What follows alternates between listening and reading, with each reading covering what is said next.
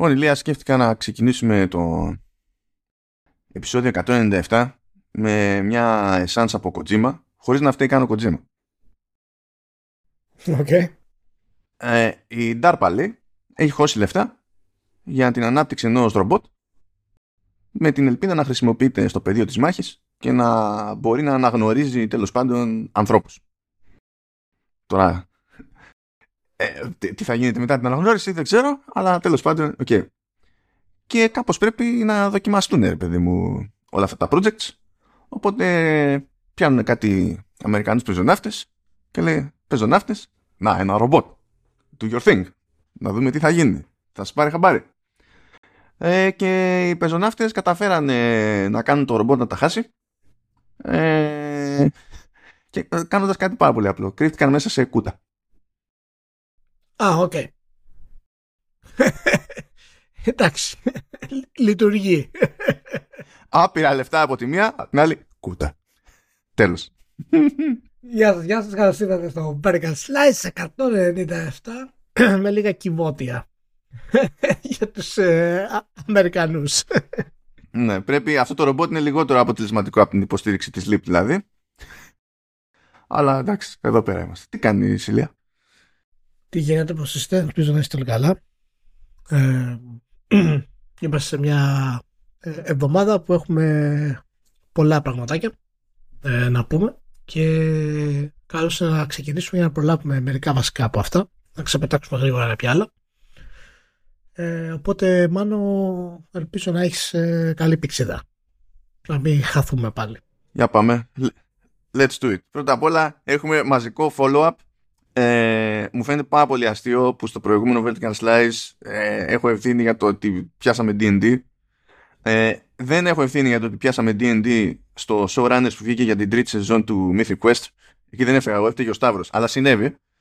Και τώρα καπάκι, άλλο επεισόδιο Vertical Slice, πάλι που μας... Πώς το, δεν ξέρω τι έχει, τι έχει συμβεί εδώ πέρα. Δεν ξέρω τι έχω κάνει. Yeah. Αλλά ναι, τέλος πάντων. By the way, ε, για, το, για, το Mythic, για την τρίτη σεζόν του Mythic Quest, μιας και τα yeah. λέμε εκεί πέρα στο, στο showrunners, όταν το καταφέρουμε μετά από μισή ώρα και πλέον off topic που ξεκινάει το επεισόδιο γιατί είμαστε ηλίθιοι. Ε, τυχαίνει, δηλαδή, εγώ θεωρώ ότι, δεν είναι, ότι είναι πιο αδύναμη η σεζόν από τις τρεις που έχουν δει μέχρι τώρα. Αλλά είναι αδύναμη επειδή ε, καταλήγει και γίνεται πιο esoteric μέσα σε όλα. Και πιστεύω ότι αυτοί που ακούνε και γουστάρουν vertical slice ε, είναι πιο πιθανό να συνεχίσουν να την εκτιμούν με ένταση και την τρίτη σεζόν. Διότι πιάνει πράγματα της βιομηχανίας από σπόντα τέλος πάντων που είναι, είναι λίγο σαν να σατυρίζει εν μέρει τη Ubisoft. Δεν ξέρω πώς το κάνει αυτό η Ubisoft στον εαυτό της, αλλά το έχει καταφέρει σε αυτή την περίπτωση, μιας και είναι στη, στην παραγωγή. Και πιάνει πολλά από τα θέματα που μας απασχολούν εμάς εδώ πέρα και τα καυτηριάζει άλλοτε έμεσα, άλλοτε άμεσα. Το έκανε και στις άλλες δύο σεζόν. Αλλά εδώ το κάνει με τρόπο που δεν πιστεύω ότι πιάνει τόσο εύκολα τον περαστικό. Αυτός που είναι καμένος όμως και κάθεται εδώ πέρα και μας ακούει για τους λόγους που βγάζουν νόημα στο κεφάλι του, θα συνεχίσει να έχει πράγματα να τα εκτιμά. Α, καλά, θα πετάξω και το link και βγάλετε ακριμόνι σας. Αν και στην αρχή μιλάμε για Korean barbecue. Ό,τι σας φωτίσει ο Θεό, δεν ξέρω τι θα συμβεί. Anyway, πάμε DD. D&D και tabletop stuff γενικά. Ε, έγινε ο κακός χαμός. Αρχίσανε, καλά, ε, έκραζε ο κόσμος, αυτό το είχαμε προλάβει. Αυτό που δεν είχαμε προλάβει είναι τις πρώτες αντιδράσεις από άλλες εταιρείες που φτιάχνουν tabletop RPGs που είπαν ότι πάρα πολύ ωραίο όλο αυτό, ευχαριστούμε Wizards of the Coast, ε, δεν πρόκειται να, να αρχίσουμε να ρισκάρουμε, να παίζουμε με τη ζούλα μας, θα μπούμε στην διαδικασία να φτιάξουμε δική μας, δικό, δικό μας σύστημα, δικό μας license που να μην έχει κάποια έτσι, νομική εξάρτηση από το δικό σου και αεπνίξου. Ε, και όχι μόνο αυτό, αλλά το κάθε license που θα κάνουμε, λέει, με το δικό μας σύστημα κτλ. θα το έχουμε πλήρως ελεύθερο και όποιος θέλει άλλος, ανταγωνιστής και μη τέλος πάντων, μπορεί να το πιάσει, το χρησιμοποιήσει. We don't care.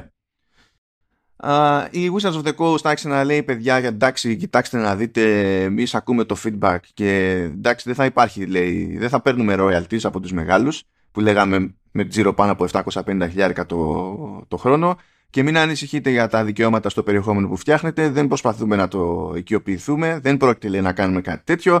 Ε, βάλαμε λέει αυτή τη διατύπωση πιο πολύ για να μην κατηγορούν άλλοι εμάς λέει ότι λόγω κάποιας ομοιότητας έχουμε κλέψει εμείς εκείνους και τα λοιπά. Δηλαδή, κλασική ιδέα δικηγόρου ήταν αυτή στο τεράκι.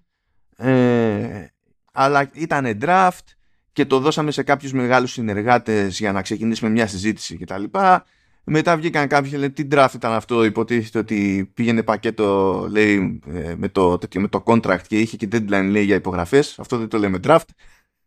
Ναι. Ε, συνέχιζε να κάνει εκεί κολοτούμπες η Wizards of the Coast, έφυγε από το... Ενώ κάποιοι θα πούνε ότι ε, κερδίσανε και ότι εμείς χάσαμε, αλλά όχι κερδίσαμε και οι δύο κτλ. Ε, μετά κλιμακώθηκε η κολοτούμπα ανέβασε στροφές και λέει εντάξει, κάναμε λάθος και τα συναφή και ιστορίες. Και μετά από αυτές τις δηλώσεις υπάρχουν άλλες εταιρείες που φτιάχνουν Tabletop που εξακολουθούν να λένε ότι κοιτάξτε να δείτε, εμείς δεν θέλουμε να το ριψοκινδυνεύουμε το πράγμα. Θα κάνουμε κάτι δικό μας για να είμαστε safe. Και φαντάζομαι, αν και υποτίθεται ότι δεν, δεν λέγεται κάτι επί τούτου, αλλά όχι λέγεται κάτι επί τούτου, ψέματα, λέει ότι υποστηρίζουν το, το κίνημα Open D&D ε, τελείως τυχαία σήμερα λίγο πριν αρχίσουμε 20 Ιανουαρίου λίγο πριν αρχίσουμε να γράφουμε μου έρχεσαι και σε ένα δελτίο τύπου ε, που λέει ότι η, η Acheron Games που είναι από Ιταλία η Studio Agate φαντάζομαι ότι είναι μια σκηνή ε, και Urwerk Urwerk, sorry, από Γερμανία. Όλοι αυτοί ε, έχουν βγάλει παιχνίδια όπως Lex Arcana, Brancalonia, Inferno, Shadows of Esteren, Fateforge, Splittermont και Malmsturm. Αυτά έχω πρόχειρα, αυτά σας λέω. Ε, ξεκινάνε, λέει, ε, European RPG Studios Union. Και το πρώτο πράγμα που θα κάνουν, λέει, είναι να υποστηρίξουν το, το, το κίνημα OpenD&D που προέκυψε μέσα από όλη αυτή την ιστορία που έκανε Wizards of the Coast. Ε, τιμή και δόξα στο, στο τμήμα PR της Wizards of the Coast που πρέπει να είναι έτοιμοι για φούντα από μπαλκόνια και να αναρωτιούνται πώς το νομικό τμήμα και όλοι οι υπόλοιποι στο upper management κατάφεραν να, να τους κάνουν τη ζωή κόλαση για πλάκα. Αυτά. Μάλιστα. Είπαμε, είπαμε, στο, είπαμε στο προηγούμενο πόντο ότι αυτή η κίνηση είναι αναμενόμενη από την, ε, ε, από τη Wizards of the Coast που έχει φτάσει σε τέτοιο, σε τέτοιο επίπεδο. Όταν κάνεις τέτοιες κινήσεις όμως, είπαμε επίσης, πρέπει να περιμένεις την αντίδραση του, του κοινού. Και γιατί το είπαμε κιόλας ότι έχουν στην ουσία ξοδέψει πάρα πολύ για να φτάσουν εκεί από το χρόνο τους ενώ οι εραστέχνες DMs, storytellers κτλ. Ε, και ε, η μη ξεκάθαρη στάση της Wizards of the Coast και προσπάθησε να τα πάρει και πίσω μετά καταλαβαίνεις ότι δημιουργεί σε ολόκληρο ντόμινο. Τώρα όλα αυτά περί open ε, ε, RPG, European, δεν, δεν, δεν χρειαζόμαστε Wizards of the Coast κτλ. Εντάξει, είναι και λίγο αντίδραση τώρα παιδιάστικη. Ε, ο, μας πείραξε κάτι συγκεκριμένο και δεν περιμένουμε καν να το πάρει πίσω. Θα αντικαταστρέψουμε. Γιατί έχουμε εμείς τη δύναμη, ας πούμε, στα social media. Ε, Τέλος πάντων, θα δούμε τώρα πώς θα εξελιχθεί αυτό το πράγμα. Είμαι σίγουρος ότι η Wizards στο the θα, δεν θα προβεί τώρα σε μεγάλες αλλαγές έτσι όπως είναι τα, τα πράγματα. Ε, έτσι λέει ότι δεν θα το κάνει. Βέβαια, αυτό δεν αντιστρέφει ξαφνικά το, το PR disaster που κατάφεραν και δημιούργησαν. Αυτό είναι το ζήτημα. Είναι που θα κάτσει μπίλια εκεί πέρα, που θα σταθεροποιηθεί αυτό.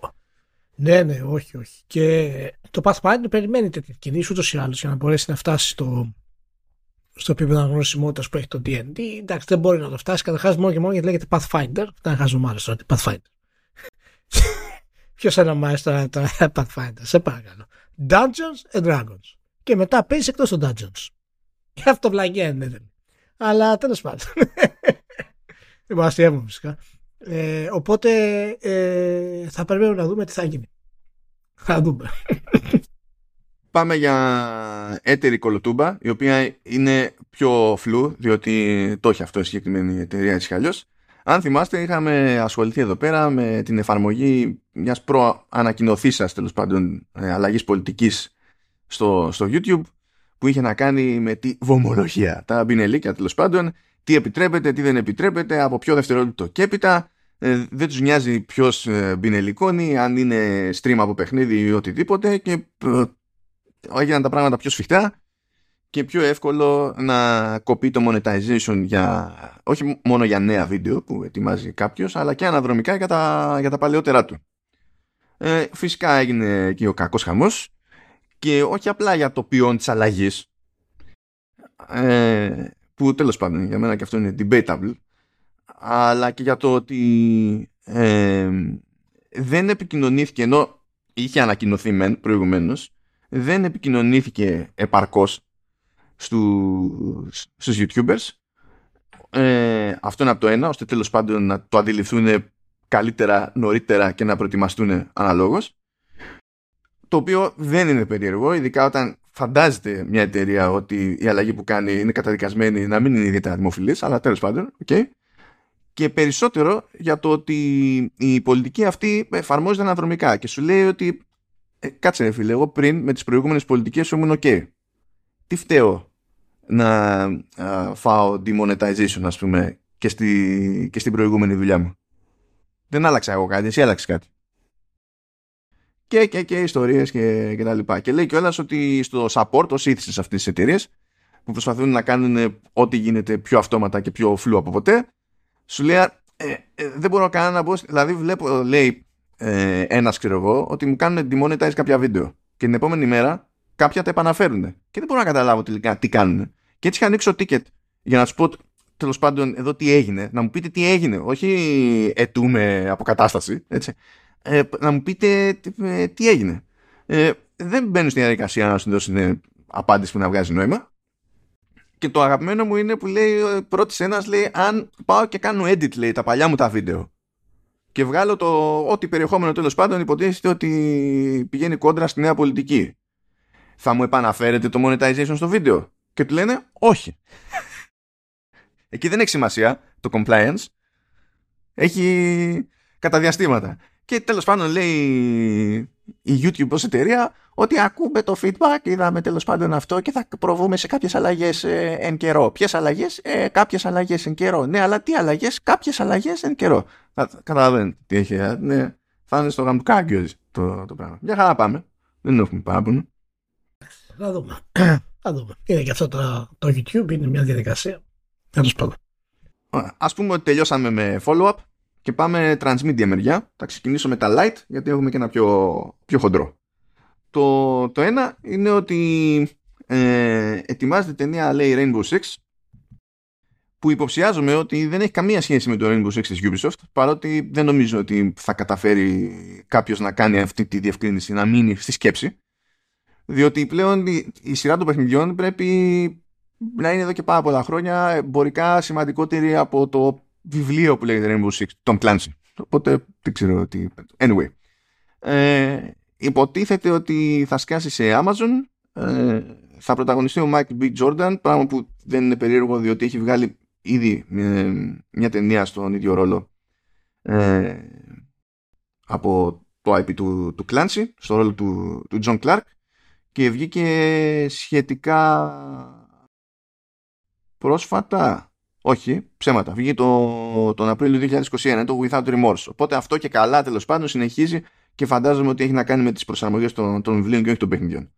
Αλλά τέλος πάντων είμαι περίεργος να δω πώς θα, αν θα έχει after effect στη, στα παιχνίδια. Βέβαια, έτσι για την ιστορία, να πω ότι σκηνοθετεί ο, ένας αγαπησιάρης ο, ο Chad Stahelski, ο οποίος μπορεί να είναι και Chad γενικότερα, ε, διότι μεταξύ άλλων ο άνθρωπος ε, είναι γνωστός για τη δουλειά που έχει κάνει στα John Wick. Οπότε δεν θα πάσχουμε από, από action sequences, φαντάζομαι. Ok. Okay. Πάει αυτό. Το άλλο που θα το θεωρήσω μέρος των transmedia, διότι και αυτό χάρη του κάνω, γιατί κανονικά πρέπει να το θεωρήσω διαφημιστική καμπάνια, ε, ανακοινώθηκε νέος τίτλος ε, ας το πούμε Sony για, για mobile άνοιξε το, άρχισε το άνοιγμα που μας έταξε ο Ryan σε mobile ε, είναι το Ultimate Sackboy που δεν φτιάχνει Sony το οποίο δεν είναι περίεργο σιγά που θα έστεινε στούντιο για mobile τώρα στο η Sony δεν το πιστεύω ιδιαίτερα το έχει αναλάβει λέει η Exient και θα είναι ένα endless runner. Endless Ηλία; runner. Θα είναι ένα endless runner, έτσι. Να βγάλουμε κάτι φθηνό, γρήγορο, να παίζετε ξανά και ξανά και να είναι εύκολο να πουλάμε στον κόσμο στα αυτό. Άρα είναι διαφημίσεις. το, το, το παιχνίδι ε, ε, αυτό. That's it. Εντάξει, είναι mobile. Εντάξει. Δηλαδή, α- αυτό είναι το ένα άκρο και τώρα έχουμε το άλλο άκρο, διότι ξεκίνησε τώρα την ώρα που βγαίνει αυτό το επεισόδιο το, του, του Vertical υποτίθεται ότι θα είναι χοντρικά η ώρα που θα, έχει- θα βγαίνει το δεύτερο επεισόδιο του τηλεοπτικού The Last of Us, αλλά τέλος πάντων εμείς γράφουμε έχοντας δει το πρώτο επεισόδιο της σειράς The Last of Us ε, θα κάνουμε showrunners γι' αυτό σίγουρα είναι να πέσει κάπου, σε κάποια φάση μέσα στο Μάρτιο. Κάπου μέσα Μαρτίου τελειώνει έτσι κι αλλιώς ε, η σεζόν. Οπότε πρώτα θα το δούμε όλο και μετά θα το πιάσουμε. Αλλά τέλος πάντων αυτό δεν μας εμποδίζει να ασχοληθούμε έτσι σε πρώτη φάση με το, με το πράγμα. Ε, το πρώτο πράγμα που έχω ψυχανεμιστεί από την περίπτωσή σου από κάποια σχόλια που πέτυχα από σπόντα στα social ε, είναι ότι έχεις ενθουσιαστεί με τον ενθουσιασμό του, του, του κόσμου ε, που ως άλλοτε που ακούγαμε φοβερές ατάκες ε, για, το, για το Avengers το, το τελευταίο έχω ξεχάσει ποιο είναι ποιο ήταν το End War το, όχι End War έλα Infinity War και μετά ήταν το Endgame σωστά; Το endgame, endgame. Ωραία, το Endgame. Ε, εκεί που ακούγαμε κάτι φοβερά πράγματα του στυλ είναι ό,τι καλύτερο έχει να δείξει σήμερα ο κινηματογράφος. Φαντάζομαι ότι έχουμε πάθει ένα τέτοιο τώρα με το, με το τηλεοπτικό The Last of Us, το οποίο δεν, για να είναι αστείο δεν χρειάζεται να συνδέεται με την ποιότητα της σειράς βασικά, αλλά τέλος πάντων, ναι, αυτό έχω ψυχανεμιστεί, αλλά για να δω αν έχω πέσει αρκετά μέσα. Για πες, Ηλία. Ε, εντάξει, αρχικές εντράσεις είναι... Ε, ξέρεις, μ' αρέσει να τρολάρω λίγο τους, ε, τους φίλους γιατί γράφουν πράγματα όπως ότι είναι κλασική σειρά, όπως ότι είναι από τις καλύτερες σειρές που έχουν βγει ε, και λιώνουν φυσικά γιατί κατά βάθος είναι Sony fanboys οπότε τους βγαίνει έτσι ε, αυτό το κομμάτι. Και ε, είναι λογικό να έχουμε αυτές τις υπερβολές είναι κάτι σημαντικό εδώ να θίξουμε να πούμε ότι αυτό το, το πέρασμα του hype από games στο, ε, στο τηλεοπτικό το fanboyιστικό είναι η πρώτη φορά που θα το δούμε. Δεν το έχουμε δει. Σε, σε τέτοιο βαθμό ειδικά όχι, όχι σε, σε τέτοια μεταπίδηση ε, να έχει αυτή τη δύναμη δηλαδή από πίσω το franchise και το όνομα της Sony βέβαια και την καφρίλα που είναι η, η τελείως καμένη φίλη της Sony ας πούμε που είναι φυσικά δηλητήριο όπως όλα τα fanboys ε, δεν το έχουμε ξαναδεί και φυσικά θα έχει πολύ ενδιαφέρον να δούμε και το πώς θα αλλάξουν οι αντιδράσεις ε, εάν η σειρά αλλάξει κάποια βασικά πράγματα ή αν έχει κάποιες περίεργες ας πούμε θέσεις που δεν υπάρχουν στο, στο παιχνίδι. Ε, αλλά και πόσο ξέρεις ε, υπερφύαλες θα είναι όλες οι, οι κριτικές που έρχονται ας πούμε για ένα, ούτω, ένα ούτως ή άλλως ε, πάρα πολύ σημαντικό παιχνίδι ε, οπότε έκανα λίγο τρολάρισμα λίγο για αυτές τις, ε, τις δηλώσεις γιατί κόσμος ο οποίος μιλάει για τέτοια πράγματα γιατί φυσικά το Last of Us είναι ε, ένα ταξίδι ας πούμε στη, στη ψυχοσύνθεση του, του Joel στην ουσία. Και γιατί η Έλλη στην ουσία αντικατοπτρίζεται μέσα από τον Joel από αυτόν επηρεάζεται και η αγάπη που δημιουργείται μεταξύ των δύο ας πούμε. Και όταν δίνεις ένα χαρακτήρα ο οποίος πέφτει από το καλό στο κακό ή είναι γκρίζος από την αρχή και τα λοιπά και λες ότι είναι η σειρά κλασική από ή θα μείνει κλασική ξέρω εγώ η καλύτερη σειρά από το πρώτο επεισόδιο. Και στο επίπεδο αυτό υπάρχουν σειρές όπως το Breaking Bad ας πούμε ή το, το, ε, το Mad Men που είναι ας πούμε αδιανόητο επίπεδο ας πούμε, γραφής ε, και, succession, και characterization ναι, ναι, και Succession. Το Succession είναι, ξέρεις, είναι πιο, δεν έχει τόσο μυστήριο μέσα του όπως έχει το, το Mad Men ας πούμε ή το, το, το αρχαιολινικό δράμα του, ε, του, του Breaking Bad. Το Succession είναι όλο μια τραγωδία από μόνο του. Είναι όλο μια αρχαιολινική τραγωδία. Οπότε, ξέρεις, ε, αυτά τα σχόλια πάντα με, με ενοχλούν και με βλαπτίζουν, όπως και στα games. Τέλος πάντων, τελειώνω τώρα αυτό, δεν είναι το, αυτό το, το, πάρα πολύ σημαντικό. Το πολύ σημαντικό είναι η σειρά, το πρώτο επεισόδιο. Ε, και μπορούμε να πούμε κάποια πράγματα τώρα. Να ακούσω τι, και τη γνώμη σου. Πώς το, πώς το είδες. Για να ξεκινήσω τέλος πάντων από το, το, το, αρχικό το ζήτημα, εγώ να πω ότι έτσι κι αλλιώς ε, πάντα αποφεύγω. Ε, έχω πει πολλές φορές ότι γι' αυτό στα previews μου είμαι ο Νίο Βαρετός. Αν δεν έχω τη συνολική εικόνα, δεν μπαίνω στη διαδικασία να κάνω βαρύγδουπες δηλώσεις ή να πω ότι έχω βγάλει κάποιο τέλος πάντων τελικό ολοκληρωμένο συμπεράσμα εικόνα κτλ. Εγώ δεν μπορώ να καταλάβω οποιονδήποτε θα σταθεί στο πρώτο επεισόδιο του οτιδήποτε και θα πάρει θέση για τη σειρά του. Θεωρώ αστείο. Όχι τίποτα άλλο, διότι έχουμε καεί στο παρελθόν. Ξανά και ξανά έχουμε καεί στο παρελθόν. Money money με Rings of Power. Ξεκινήσαμε με ελπίδα. Θα μποθήκαμε με τα production values εκεί στα πρώτα ένα-δύο. Και μετά θα μποθήκαμε άλλα πράγματα που δεν έπρεπε. Ε, αυτό δεν σημαίνει ότι δεν έχω εμπιστοσύνη ας πούμε, στο, στο δίδυμο των συγκεκριμένων των δημιουργών, αλλά γιατί πρέπει να τους πιστώνω από τώρα πράγματα, τα χρώσταγα, τα χρώσταγα, το κάθε τι στο καιρό του. Αλλά τέλος πάντων, ok, okay, και εγώ δεν μπορώ να πάρω τέτοιες αντιδράσεις σοβαρά, ακόμη και αν κατόπιν εορτής προκύψουν ότι έτυχε να πέσουν μέσα. Χαίρομαι πολύ. Αυτό είναι στοιχηματισμός, δεν είναι διορατικότητα. Αλλά anyway. Τώρα στο, για να πιάσω το άλλο σχόλιο που έκανες τέλος πάντων σχετικά που λες για το τι είναι το The Last of Us, τι σοϊ ταξίδι είναι και τα συναφή αυτό που μου έκατσε εμένα στην αρκετά έτσι ακριβή ε, μεταφορά των βασικών αρχικών γεγονότων τέλος πάντων στο, στο πρώτο επεισόδιο που ήταν και τροφαντό, μία ώρα και 20 λεπτά ε, ε, βασικά μ' άρεσε το εξής ότι δεν περιμένουν οι δημιουργοί παρότι έτσι λειτουργεί η κοινότητα ασχέτως αυτό δεν είπαν εντάξει η κοινότητα που την έχουμε στην τσέπη τέλος πάντων ε, αν πάμε blow for blow απλά θα είναι ενθουσιασμένοι ό,τι και να γίνει και αυτό το, ε, το ταξίδι που λες νομίζω ότι είναι δηλαδή το ταξίδι του, του Joel ε, είναι πιο σημαντικό σε αυτή την περίπτωση διότι όταν παίζεις, το ταξίδι είναι και δικό σου, άσχετα με το αν είσαι ο Τζόελ ή όχι. Είναι, είναι η διαδρομή που κάνεις και εσύ ο ίδιος. Πράγμα που τέλος πάντων ε, μπορείς να το πεις ακόμη περισσότερο, πιστεύω, για το δεύτερο, για το δεύτερο παιχνίδι.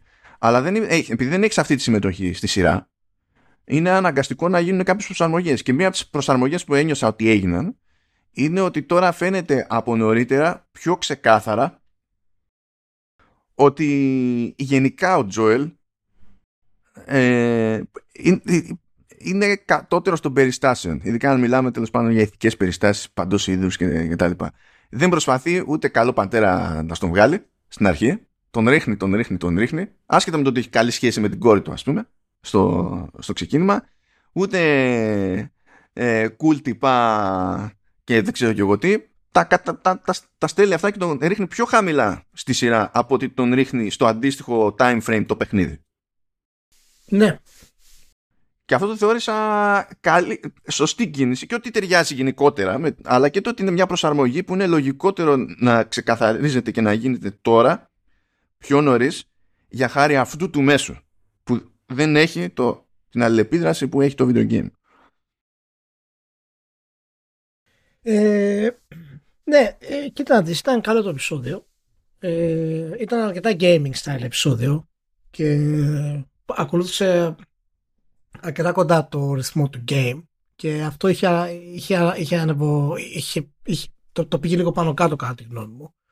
Ε, δηλαδή έχουμε σκηνές και χαρακτήρες όπου ναι δικαιολογείται σε ένα game να λες πάμε να πάρουμε τα όπλα από τον Ρόμπερτ και δεν σε νοιάζει ποιος είναι ο Ρόμπερτ γιατί θα το σκοτώσει τα επόμενα 10 δευτερόλεπτα. Αλλά να σου πεις το ίδιο για το τηλεοπτικό show χωρίς να το χτίζεις καν ας πούμε γιατί το κάνεις αυτό το πράγμα ή για ποιος είναι αυτός είναι λίγο απότομο.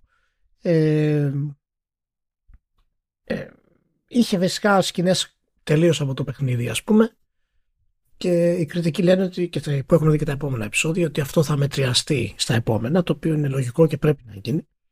Ε, το storytelling του παιχνιδιού είναι, είναι φοβερό και αναπανάληπτο για τα games αλλά στην τηλεόραση δεν μπορεί να βγει έτσι γιατί υπάρχει κάτι το οποίο πρέπει να σκεφτούμε πάρα πολύ για τη σειρά και αυτό έχει να κάνει περισσότερο με το πώς θα νιώσει ο κόσμος που δεν ξέρει την ιστορία.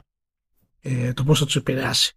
Εκεί θα φανεί στην ουσία γιατί ε, σίγουρα θα, το βασικό σενάριο θα, θα φτάσει στο επίπεδο που θέλουμε το συναισθηματικό για όσους δεν έχουν δει τη σειρά. Αλλά μην ξεχνάμε ότι πολλά πράγματα τα οποία βοηθούν τον παίχτη να συνδεθεί με το σενάριο είναι το gameplay. Και όταν παραδείγματος χάρη, και ήταν ένα από τα πράγματα τα οποία για μένα δεν πέτυχε η σειρά, το επεισόδιο, όχι γιατί απέτυχε, ήταν πολύ συγκινητικό και δυνατό, αλλά ε, συγκριτικά με το παιχνίδι δεν είχε τη βαρύτητα που, που είχε. Γιατί όταν, όταν κρατάς τη Σάρα για να σωθεί, την κρατάς εσύ ως παίχτης. Την κρατάς εσύ και τρέχεις να γλιτώσεις, ενώ αυτό το τη σηκώνω τέλος πάντων είναι κάτι δευτερόλεπτα.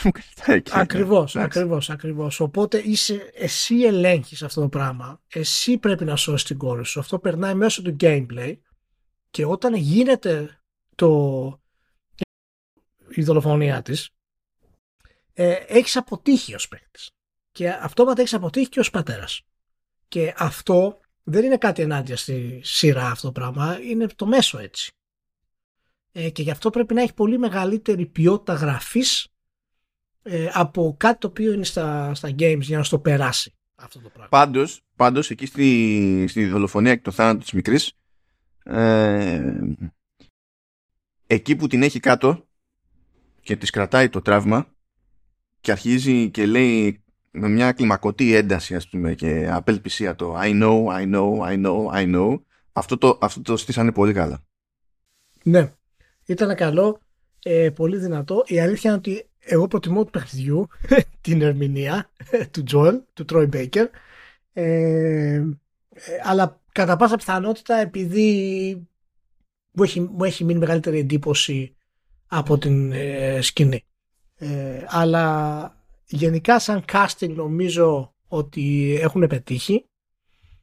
Ε, θα δούμε πώς είναι η, η Έλλη περισσότερο γιατί ελπίζω να, να την ανακαλύψουμε περισσότερο γιατί η Έλλη έχει πολύ ευαίσθητες στιγμές και η, δεν θυμάμαι το όνομα της, της τώρα ε, δεν έχει αυτή την έμφυτη γλυκύτητα που έχει το μοντέλο της, της Έλλη φαίνεται κατευθείαν ας πούμε το παρουσιαστικό της είναι σκληρό, είναι, δεν έχει αυτή την ομορφιά του κοριτσιού. Ε, είναι η Μπέλα Ράμζη. Η Μπέλα Ράμζη, Δεν έχει αυτή την ομορφιά του κοριτσιού που είχε η Έλλη και ήταν κοντράστ στο παιχνίδι. Ε, οπότε θα ε, περιμένω πάρα πολύ να δω τις πιο ε, intimate στιγμές, τις πιο συναισθηματικές στιγμές, τις, πιο, τις στιγμές που είναι πιο ε, ευαίσθητη και ευάλωτη η μικρή ε, να δούμε. Απ' την άλλη να πούμε ότι γενικά δεν νομίζω ε, ε, θα έχει πολύ ενδιαφέρον η δεύτερη σεζόν πώς θα γίνει. Γιατί το φορμάτ του παιχνιδιού δεν μπορεί να περάσει σε τηλεοπτική σεζόν. Θα έχει πολύ ενδιαφέρον πώς θα κάνουν αυτό το cross μεταξύ των χαρακτήρων και δεν υπάρχει περίπτωση να σκοτώσουν τον Πασκάλ στο δεύτερο επεισόδιο της δεύτερης σεζόν. Οπότε είμαι σίγουρος ότι θα κάνουν αρκετές αλχημείες στο πώς θα πούνε την ιστορία Καλά, άμα, άμα δεν τον φάνε λάχανο στο δεύτερο επεισόδιο, τότε δεν επιβιώνει το concept του, του δεύτερου παιχνιδιού. Και καταλαβαίνω ότι θέλουν προσαρμογή αυτά τα πράγματα, αλλά υποτίθεται ότι ε, ε, η πιστότητα στην κεντρική ιδέα πρέπει κάπως να επιβιώσει. Εγώ πιστεύω ότι θα είναι η δεύτερη σεζόν θα είναι χτίσιμο γενικά το οποίο δεν έχουμε δει στο παιχνίδι και θα είναι καινούριο content. Και θα καταλήξει το τέλος δεύτερης σεζόν να πεθαίνει ο Τζόελ και εκεί θα μείνει το μεγάλο ας πούμε τρομερό σοκαριστικό ε, cliffhanger. Και η τρίτη σεζόν θα ξεκινάει με την Έλληνα είναι έτοιμη να πάρει εκδίκηση ας πούμε. Ε, οπότε και παράλληλα θα δούμε και την ιστορία της, ε, της Άμπη. Νομίζω ότι έτσι έχει πολύ περισσότερο νόημα σε τηλεοπτική να το κάνουν από το να παίξουν δεύτερο επεισόδιο τρίτο τον Πασκάλ και μετά σε 7 επεισόδια η Έλλη να, να τρέξει, να σκοτώσει τους πάντες ας πούμε στο, είναι λίγο δεν έχει τη, το απαιτούμενο χώρο να αναπνεύσει. Αλλά τέλος πάντων οι άνθρωποι αυτοί ξέρουν καλύτερα από εμάς. Πάντως Μέιζιν και Ντράκμαν δεν φαίνονται να, το, να έχουν τέτοια πρόθεση για την περίπτωση τη δεύτερης. Βέβαια και πάλι μπορείς να το κάνεις αυτό λίγο τσαχπίνικα έτσι. Να πεις ότι. Ε, Πώς να σου πω, θα έχω, δεν θα έχω 9 επεισόδια. Θα έχω ξέρω εγώ 11. Ε, και θα βγάλω χειμώνα, ξέρω εγώ, τα 6 και θα βγάλω την άνοιξη, ξέρεις, τα άλλα 5 και καλά το κάνεις 2α και 2β. γιατί αν το ζήτημα είναι το εμπορικό της υπόθεσης για να τον τζιτώσεις τον άλλον και να τον έχεις να περιμένει μετά, δεν είναι ανάγκη να κάνεις και τρίτη σεζόν για να το στήσεις αυτό. Πάντως ε, βασικό κομμάτι του πόσο ε, σημαντικό ήταν το παιχνίδι ε, κινηματογραφικά ε, έχει να κάνει με το ότι ε, αυτούσιες σκηνοθετικές πρακτικές του Dragman και σκηνές έχουν βράσει όπως, ε, όπως έχει ε, στην τηλεοπτική σειρά. Και αυτό είναι πολλά για το ταλέντο του, του Dragman, ο οποίος πολύ σύντομα θα σταματήσει να κάνει design στα παιχνίδια, είναι η άποψη μου.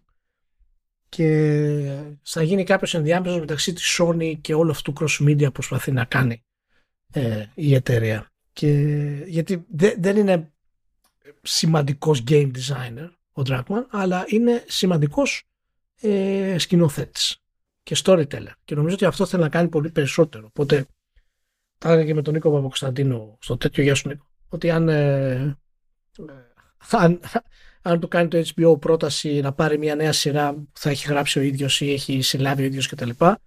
Bye bye τα παιχνίδια. Ε, αλλά θα δούμε, όλα αυτά είναι θεωρίες. Θα δούμε. Ναι, εντάξει, σημασία έχει τι βάζει αυτός μες στο μυαλό του προτεραιότητα. Πού θέλει να πει τις ιστορίες βασικά, πού προτιμά να λέει τις ιστορίες. Γιατί ότι εντάξει δεν περιμένεις από τον Dragman να σου κάνει κάποιο άλμα σε gameplay design, δεν περιμένεις. Περιμένεις ε, το, περιμένεις το ραφινάρισμα βασικά σε πράγματα που κυρίως έτσι γνωρίζεις ή ναι, περιμένεις ναι, και από εκεί και ναι, πέρα το, το τι θα κάνεις στο γράψιμο. Όχι, την, ναι, όχι ότι είναι κακός ρε παιδί μου στο gameplay design, αλλά μην ξεχνάμε ότι ο Στράλε ήταν ο, ο, gameplay designer του Last of Us, έτσι. Οπότε ε, ο, ο Trackman έχει μια έμφυτη ε, ικανότητα σκηνοθέτη. Και νομίζω ότι το έχει αυτό μέσα του. Ε, έχει ταλέντο σε αυτό το πράγμα ο, ο Trackman. Ε, αν έχεις δει στα πόστερ, στα προθετικά, ε, λέει ρε παιδί μου ότι είναι από τον ε, δημιουργό και από το δημιουργό του τέτοιου του Τσερνόμπιλ. πριν, σου, πριν, σου πει τα ονόματα, έτσι πάνω ξέρω εγώ έχει μια τάγα και λέει από το δημιουργό του, του Τσερνόμπιλ και το δημιουργό του, του βραβευμένου video game. Και δεν θυμάμαι άλλη φορά σε τέτοιου είδους περιπτώσεις ε, ένα στούντιο να προσπαθεί να περάσει ως προτέρημα το ότι έχει εμπλοκή ο δημιουργός του παιχνιδιού. Ε, και μου έκανε εντύπωση σαν σημείο καμπής ας το πούμε κάπως έτσι. Και μιας και λέμε για δημιουργούς του, του παιχνιδιού το έχει πάρει λίγο στραβά ο, ο Στρέλι εκεί πέρα για το ότι δεν είναι στα credits της σειράς ως συνδημιουργός του, του παιχνιδιού. Όχι ως συνδημιουργός της σειράς. Δεν είναι συνδημιουργός της σειράς των πραγμάτων δεν θα ήταν έτσι αλλά δεν αναφέρεται ούτε ως συνδημιουργός του, του παιχνιδιού. Που αυτό τέλος πάντων έχει να κάνει με άλλες εργασιακές πραγματικότητες του κλάδου και το υπό ποιες συνθήκες ε, σου δίνει κάποιος credit ή όχι, που εκεί πέρα είναι άλλο, άλλο, άλλο μακελιό εκεί Τι να πεις, γιατί τεχνικός, τεχνικός δεν έχει γίνει κάποια παρατυπία, ακολουθούνται όντως οι τακτικές που ισχύουν γενικά στη, ε, στη βιομηχανία. Οπότε το ζήτημα δεν είναι το τι κάνει η Naughty Dog, η το HBO και ξέρω εγώ, η Sony και τα λοιπά. Το ζήτημα είναι ότι η φάση είναι στραβή either way. Οπότε κάτι άλλο πρέπει να αλλάξει για να αλλάξει και αυτό. Αλλά, ε, ναι. Εντάξει, είναι, ναι, αυτά τώρα είναι και θέμα marketing η όλη διαδικασία. Φυσικά δεν μπορείς να έχεις δύο ονόματα εκεί και ιδιαίτερα ένα όνομα που δεν είναι συνότητα πλέον. Έτσι. Αλλά καταλαβαίνω το point που, που έχει ο Στράλη και έχει δίκιο γιατί εάν δεν έχεις προστασία τα δικαιώματά σου, το τι έχεις συνεισφέρει μέσω των σωματείων, ε, είσαι έρμεο στην ουσία. Και φυσικά ο Αυστραλέη τι δύναμη μπορεί να έχει άλλη αυτή τη στιγμή, εκτός από τα social media, ε, για να μπορέσει να πάρει τα, τα δίκαια του. Και φυσικά ο Dragman είναι ο πιο star, αλλά ο, ο, ο, ο βασικός τόνος του Last of Us και το στυλ του παιχνιδιού έχει περάσει από το Straley. Δηλαδή, ok, okay, αλλά σου λέω τώρα στην, στο marketing τώρα, στη διαφήμιση, στο trailer, στα credits, the game created by Neil Druckmann, και με μικρότερα γράμματα από κάτω με co-director τον Straley ε, είναι ok. Okay. Ή εκεί βάζεις και τα δύο ονόματα και λες ότι σκηνοθέτης της σειράς είναι αυτός από τους δημιουργούς του παιχνιδιού μπλα μπλα μπλα αλλά από τη που δεν είναι ο άλλος εκεί αυτή τη στιγμή τώρα καταλαβαίνεις. Ναι, αλλά ξέρεις, δεν είναι όταν φτιάχνεις κάτι και φεύγεις. Ε, δεν είναι ότι έφυγε στη μέση της παραγωγής. Ήσουν εκεί, φτιά, ε, έγινε στην δημιουργήμά ναι. σου. Ε, δεν πάβει να είναι στην δημιουργήμά σου να φύγεις. Ισχύει. Ξέρεις, ε, είναι, είναι λίγο περίεργο. Αλλά ταυτόχρονα είναι και οι τακτικές αυτού του χώρου τέτοιες και δεν είναι ρυθμιζόμενες. Υποτίθεται ότι έχουν προκύψει ως ένας γενικότερο συμβιβασμός τέλος πάντων. Και γι' αυτό ο Στράλι βγαίνει και λέει τέλος πάντων ότι ε, χρειάζεται συνδικαλισμός για το πράγμα, διότι διαφορετικά δεν μπορείς να ξεκινήσει φασαρία για να διαπραγματευτείς με κανέναν για να αλλάξει οποιαδήποτε πρακτική που έχει γίνει στάνταρ. Anyway, πάντως γενικά θετικό πρώτο βήμα. Θετικό και για το HBO βασικά, διότι είναι το δεύτερο μεγαλύτερο άνοιγμα που έχει κάνει εδώ και χρόνια μετά το, τέτοιο, μετά το ε, House of the Dragon, το οποίο από μόνο του εμπορικά είναι ένα statement. Βέβαια είναι αυτό το, αυτό υπογραμμίζει βέβαια και τη, και τη δύναμη που έχει το brand και το ότι προφανέστατα και ε, θα, δηλαδή μόνο και μόνο οι fans του παιχνιδιού θα μπαίνουν στη διαδικασία να δουν έστω το πρώτο επεισόδιο, ο κόσμος θα χαλάσει. Δηλαδή φτάνουν. Κατά μία έννοια είναι και λίγο θαύμα που δεν ήταν περισσότεροι. Μόνο και μόνο γι' αυτό. Αλλά ναι, ok, okay, εντάξει. Θα δούμε. Προχωρώντας, θα το καλύψουμε yeah. και περισσότερο έτσι κι αλλιώς. Ε, κάνουμε εκεί μια, μια στάση για τα κόλληβα διότι μας άφησε εκεί πέρα και επισήμως το, το Google Stadia το, στις 18 του μήνα. Και ε, πραγματικά δεν ξέρω ούτε τώρα καταλαβαίνω τι υποτίθεται ότι σκέφτεται η Google διότι πάνω εκεί στο κλείσιμο είπε ας βγάλω και ένα παιχνιδάκι με το οποίο έκανα τεστ ας πούμε την υπηρεσία πριν το λανσάρισμα που τέλος πάντων μην φανταστείτε το παιχνιδάκι αυτό είναι σαν το φιδάκι. Είναι τη διαφάση ε, διότι φυσικά και χρειάζεται ένα streaming service για να τρέξει το φιδάκι. Γιατί να το τρέξει κάπου κανονικά το φιδάκι. Ή το ανάλογο του, του φιδακίου. Έτσι. Και η πλάκα είναι λέγεται worm game. Αντί για φίδι είναι σκουλίκι. Έτσι. Α, παρόμοια φάση παρόμοιο concept. Και φυσικά αυτό ε, αν θυμάται κανένας πως παίζεται το φιδάκι ε, από ένα σημείο και έπειτα έτσι θέλει αντανακλαστικά της προκοπής. Ήταν καλό για τεστ ενδεχομένως με ένα streaming service, αλλά άμα το έβασε και κανείς και το, να το δοκιμάσει, ε, ήταν βατε, βατερλό από άψη latency. και τώρα δηλαδή, όποιος το πρόλαβε, ξέρω εγώ, η φάση ήταν, ήταν βατερλό. Δεν ξέρω τι συμπέρασμα βγάλανε από αυτό το παιχνίδι στην Google ή τι νόημα είχε να το βγάλουν ε, τώρα. Και τελευταία μέρα εκεί πάνω στο κλείσιμο, χωρίς να το έχουν αποσαφηνίσει από πριν, διότι γιατί να το πεις από πριν και να γλιτώσεις άγχος από αυτούς που σε πλήρωσαν και κρά από τους περαστικούς, γιατί να το πεις από πριν. Έκανε ένα update, ένα firmware update στο χειριστήριο του Stadia, ώστε να υποστηρίζει κανονικά Bluetooth και έτσι είναι συμβατή, συμβατό το χειριστήριο πλέον με, με PC, Mac τέλος πάντων και με τηλεοράσεις που, που υποστηρίζουν χειριστήρια Bluetooth και τα συναφή. Ε, φαντάζομαι μέχρι νεοτέρας για την όλη φάση. Και σε Steam λειτουργεί και ό,τι θέλετε κανονικότατα ε, ήταν ένα άγχος διότι ήταν το, το, σχεδόν το μοναδικό κομμάτι hardware τέλος πάντων στο οποίο είχε επενδύσει κάποιος. Συνδεόταν με την υπηρεσία κατευθείαν μέσω του router και όχι μέσω κάποιας τρίτης συσκευής και σου λέει κάτσε ρε φίλε, πλήρωσα ένα χειριστήριο και θα το μου μείνει έτσι. Θα το κάθομαι και θα το κοιτάζω. Και φυσικά, φυσικά είπε η Google για, γιατί, γιατί να το ξεκαθαρίσω αυτό. Θα προσπαθήσω ώστε να το κάνω, να το πω από μήνες. Θα περιμένω τελευταία στιγμή, 18 του μήνα που θα γυρίσω τους διακόπτες στο off, τότε θα σας πω Α, έχω και αυτό το firmware update. Θετικό, θετική εξέλιξη, θετική εξέλιξη. Αλλά δεν νιώθει από επικοινωνία αυτή η εταιρεία. Δεν νιώθει, δεν μπορεί, δεν μπορεί. Δεν ξέρω. Τάμα έχει κάνει τι διάλογο στην όλη φάση. Τέλος πάντων. Εντάξει. Το έκλεισε πολύ ωραία πάντως, δεν μπορείς να πεις. Ναι, ναι, εντάξει, ξέρω. Τι άλλο να κάνει. Bye bye, Στάτια. Thank you.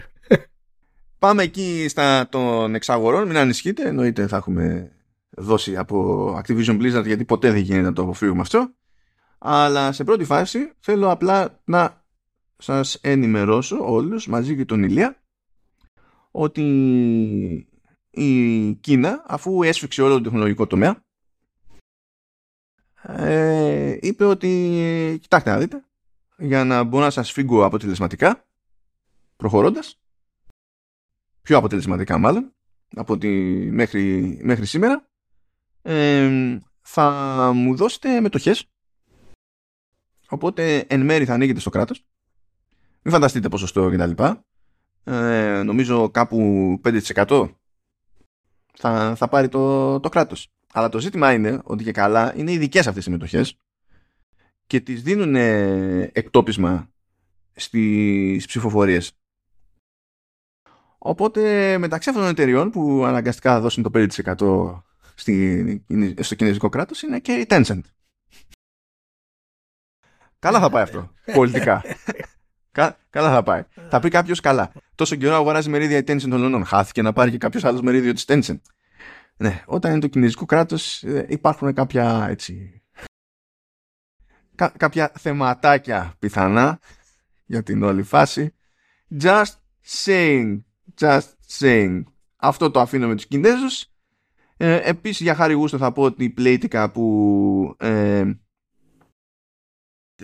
κάνει δεύτερη φορά απόπειρα να αγοράσει τη Ρόβιο το, που την ξέρουμε από Angry Birds και είναι Ιρλανδική αν θυμάμαι καλά η, η Ρόβιο και αυτό το έκανε ε, αφού τέλος πάντων σε δύο κύματα και έρχεται και ένα όχι σε τρία κύματα έχει κάνει απολύσεις και απολύσεις αλλά τώρα σου λέει θα αγοράσουμε τη, τη Ρόβιο που δεν μας βγήκε την πρώτη φορά αλλά τέλος πάντων ε, και για να συνεχιστεί η κωμωδία έβγαλε και μια ανακοίνωση η Rovio και λέει δεν έχουμε ενημερωθεί για κάποια προσφορά τέλος πάντων OK okay. Αυτό έτσι για το, για το χαβάλε αλλά το έτσι πιο ενδιαφέρον είναι στην περίπτωση Activision Blizzard. Γιατί είναι πιο ενδιαφέρον; Δεν έχουμε κάποια ουσιαστική εξέλιξη εκεί. Αλλά έχουμε στην ουσία δηλώσεις από την Ευρωπαϊκή Ομοσπονδία Game Developers. Ε, στην, οποία, ε, στην οποία δεν εκπροσωπείται η Ελλάδα. Ε, το λέω μιας και τέλος πάντων τυχαίνει από σπόντα να έχω πάρει χαμπάρι γιατί είναι ότι ε, ώστε να κουμπώσει το ένα πράγμα στο άλλο πράγμα κτλ χρειάζονται κάποια, κάποια χρήματα για τη συμμετοχή και τα συναφή που μέχρι στιγμής τέλος πάντων δεν είναι για πρακτικούς λόγους προτεραιότητα της, του ελληνικού συλλόγου ρε παιδί μου. Αλλά είναι ζήτημα επιλογής. Δηλαδή άμα θελήσει ο σύλλογος να, να κουμπώσει στο σύνολο μπορεί να το κάνει.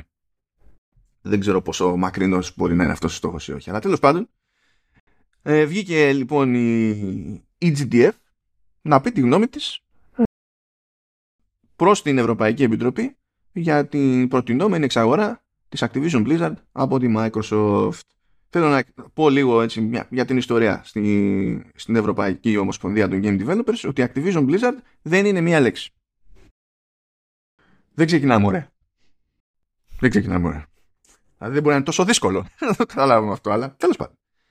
Anyway, ε, λέει πάντως η Επιτροπή ότι είναι υπέρ της εξαγοράς. Όχι δεν έχει πρόβλημα, αλλά ότι είναι υπέρ της εξαγοράς. Ναι. Ταυτόχρονα δεν είναι ότι δεν έχει καμία ανησυχία για οτιδήποτε ever, έτσι. Αλλά λέει σε πρώτη φάση ότι η αγορά της Activision Blizzard από τη Microsoft θα δώσει το περιθώριο στη Microsoft να πάει κόντρα στη, στην Apple και την Google ε, στο κομμάτι του mobile. Τα ναι. λέγαμε. Τα λέγαμε εμείς εδώ Ότι άλλα πράγματα θα παίξουν, θα παίξουν ρόλο. Έτσι. Όχι το Call of Duty. Το Call of Duty είναι να είχαμε να λέγαμε. Α, πιο συγκεκριμένα στην περίπτωση της Apple λέει ότι τέλος πάντων η Microsoft θα έχει έτσι το περιθώριο να πάει κόντρα και στην Apple στο χώρο το, του cloud gaming και των συνδρομών που, τέλος πάντων των συνδρομητικών υπηρεσιών για, για games. Τώρα πώς το φαντάζεται αυτό η Ομοσπονδία δεν ξέρω αλλά τέλος πάντων OK. Okay. Και κατά τρίτον για να το δέσουμε με το προηγούμενο.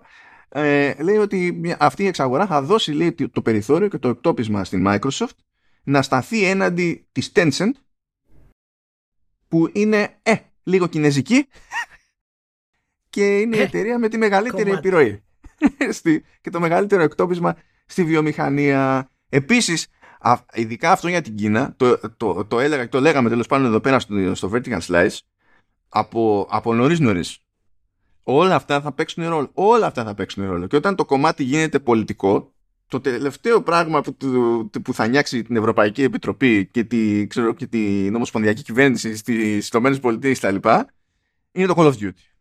θα κάνουν ό,τι τους νοιάζει το Call of Duty, αλλά από πίσω να τρέχουν άλλα πράγματα. Αλλά τέλος πάντων, OK. Okay.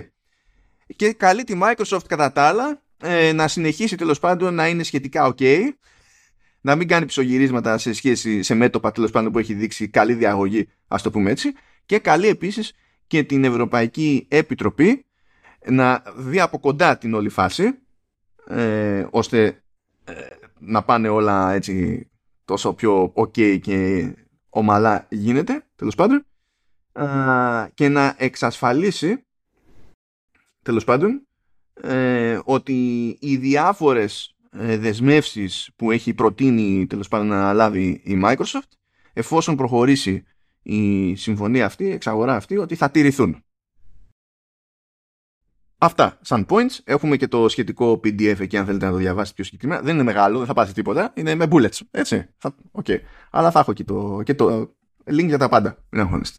Ναι, ναι, εντάξει, πολλά από αυτά τα είχαμε πει και αναλύσει και ποιος είναι ο σκοπός και ότι απλά φαίνεται τώρα ξεκάθαρα πλέον ε, πόσο ήταν η τακτική της Sony περί καθυστέρησης, αλλά και πόσο ανάποδα της έχει έρθει της Microsoft ε, λόγω των πολιτικών πιέσεων και ε, των, δια, των διαφορών ε, με την ε, κυβέρνηση του Biden στην Αμερική. Και αυτή η στάση της ε, Ευρωπαϊκής Ένωσης, εγώ την περίμενα από την Αμερική. Αυτή ήταν, θα ήταν η βασική στάση, ιδιαίτερα όταν μιλάμε ε, για την κυριαρχία των Αμερικανών. Και μου κάνει φοβερή εντύπωση που ε, η Αμερική είναι ξέρεις, ενάντια στην ουσία, δημιουργεί κάποια προβλήματα, δεν, δεν θα πω ενάντια, δημιουργεί κάποια προβλήματα μέσω της ε, FTC, ε, ακριβώς για, τα, για τις πολιτικές διαφορές που ε, είχε ο Biden γενικότερα ε, και με την εταιρεία και η Ευρώπη λέει το, και, το ότι προσπαθεί να, να, να φέρει ένα τείχο, μια κότρα ας πούμε στην Tencent, η οποία πολύ γρήγορα θα εξαπλωθεί σε πολύ μεγαλύτερο επίπεδο έτσι, ήδη έχει παντού, παντού τα, ε, τα δίκτυα της. Λίγο εκεί, λίγο εδώ, λίγο από εκεί και έτσι έχει καταφέρει να γίνει μεγαλύτερη δύναμη στον κόσμο όσον αφορά στο, στο gaming. Οπότε νομίζω ότι ε, είναι πολύ καλή στάση της ε, Ευρωπαϊκής Ένωσης για αυτό το συγκεκριμένο κομμάτι και μένει να δούμε φυσικά και αν η Microsoft θα ακολουθήσει όλα αυτά που έχει πει και για τη ρύθμιση που θέλει να κάνει για το δικό της ε, App Store και πώς αυτό θα εξελιχθεί, πώς θα επηρεάσει το cloud game και όλα τα συναφή. Ε, εντάξει, μάλλον νομίζω ότι δεν θα δούμε σύντομα τέλος σε αυτό το κομμάτι, αλλά πιστεύω ότι μέχρι το τέλος οικονομικού της Microsoft ε, θα έχουμε πιο σαφή εικόνα. Και αν δεν κάνω λάθος τελειώνει τον τον Ιούνιο νομίζω. Δεν θα κλείσει η συμφωνία τώρα, αλλά θα, έχει, θα έχουν πιθανά ξεπεράσει κάποια κομμάτια. Άρα, τι γίνεται, είναι η πρώτη δικάσιμος με την όλη παρόλο του FTC είναι Αύγουστο. Είναι Αύγουστο, ναι, οπότε είναι από τον επόμενο Ιούνιο. Ναι, είναι το επόμενο Ιούνιο. Ναι, είναι, είναι τέτοιο. Το ζήτημα είναι να δούμε βασικά όταν θα πάρει θέση το Βρετανικό CMA και η Ευρωπαϊκή Επιτροπή, όταν θα πάρουν θέση αυτοί οι δύο, τι θα ζητήσουν και τι στάση θα κρατήσουν. Αν θα είναι τόσο τόσο κόντρα. Δηλαδή, αν θα βγουν και θα πούνε ότι κοίταξε να δεις, εμείς θέλουμε να εξασφαλίσουμε αυτά και αυτά. Άμα κάνεις ε, ΑΒΓ, εντάξει.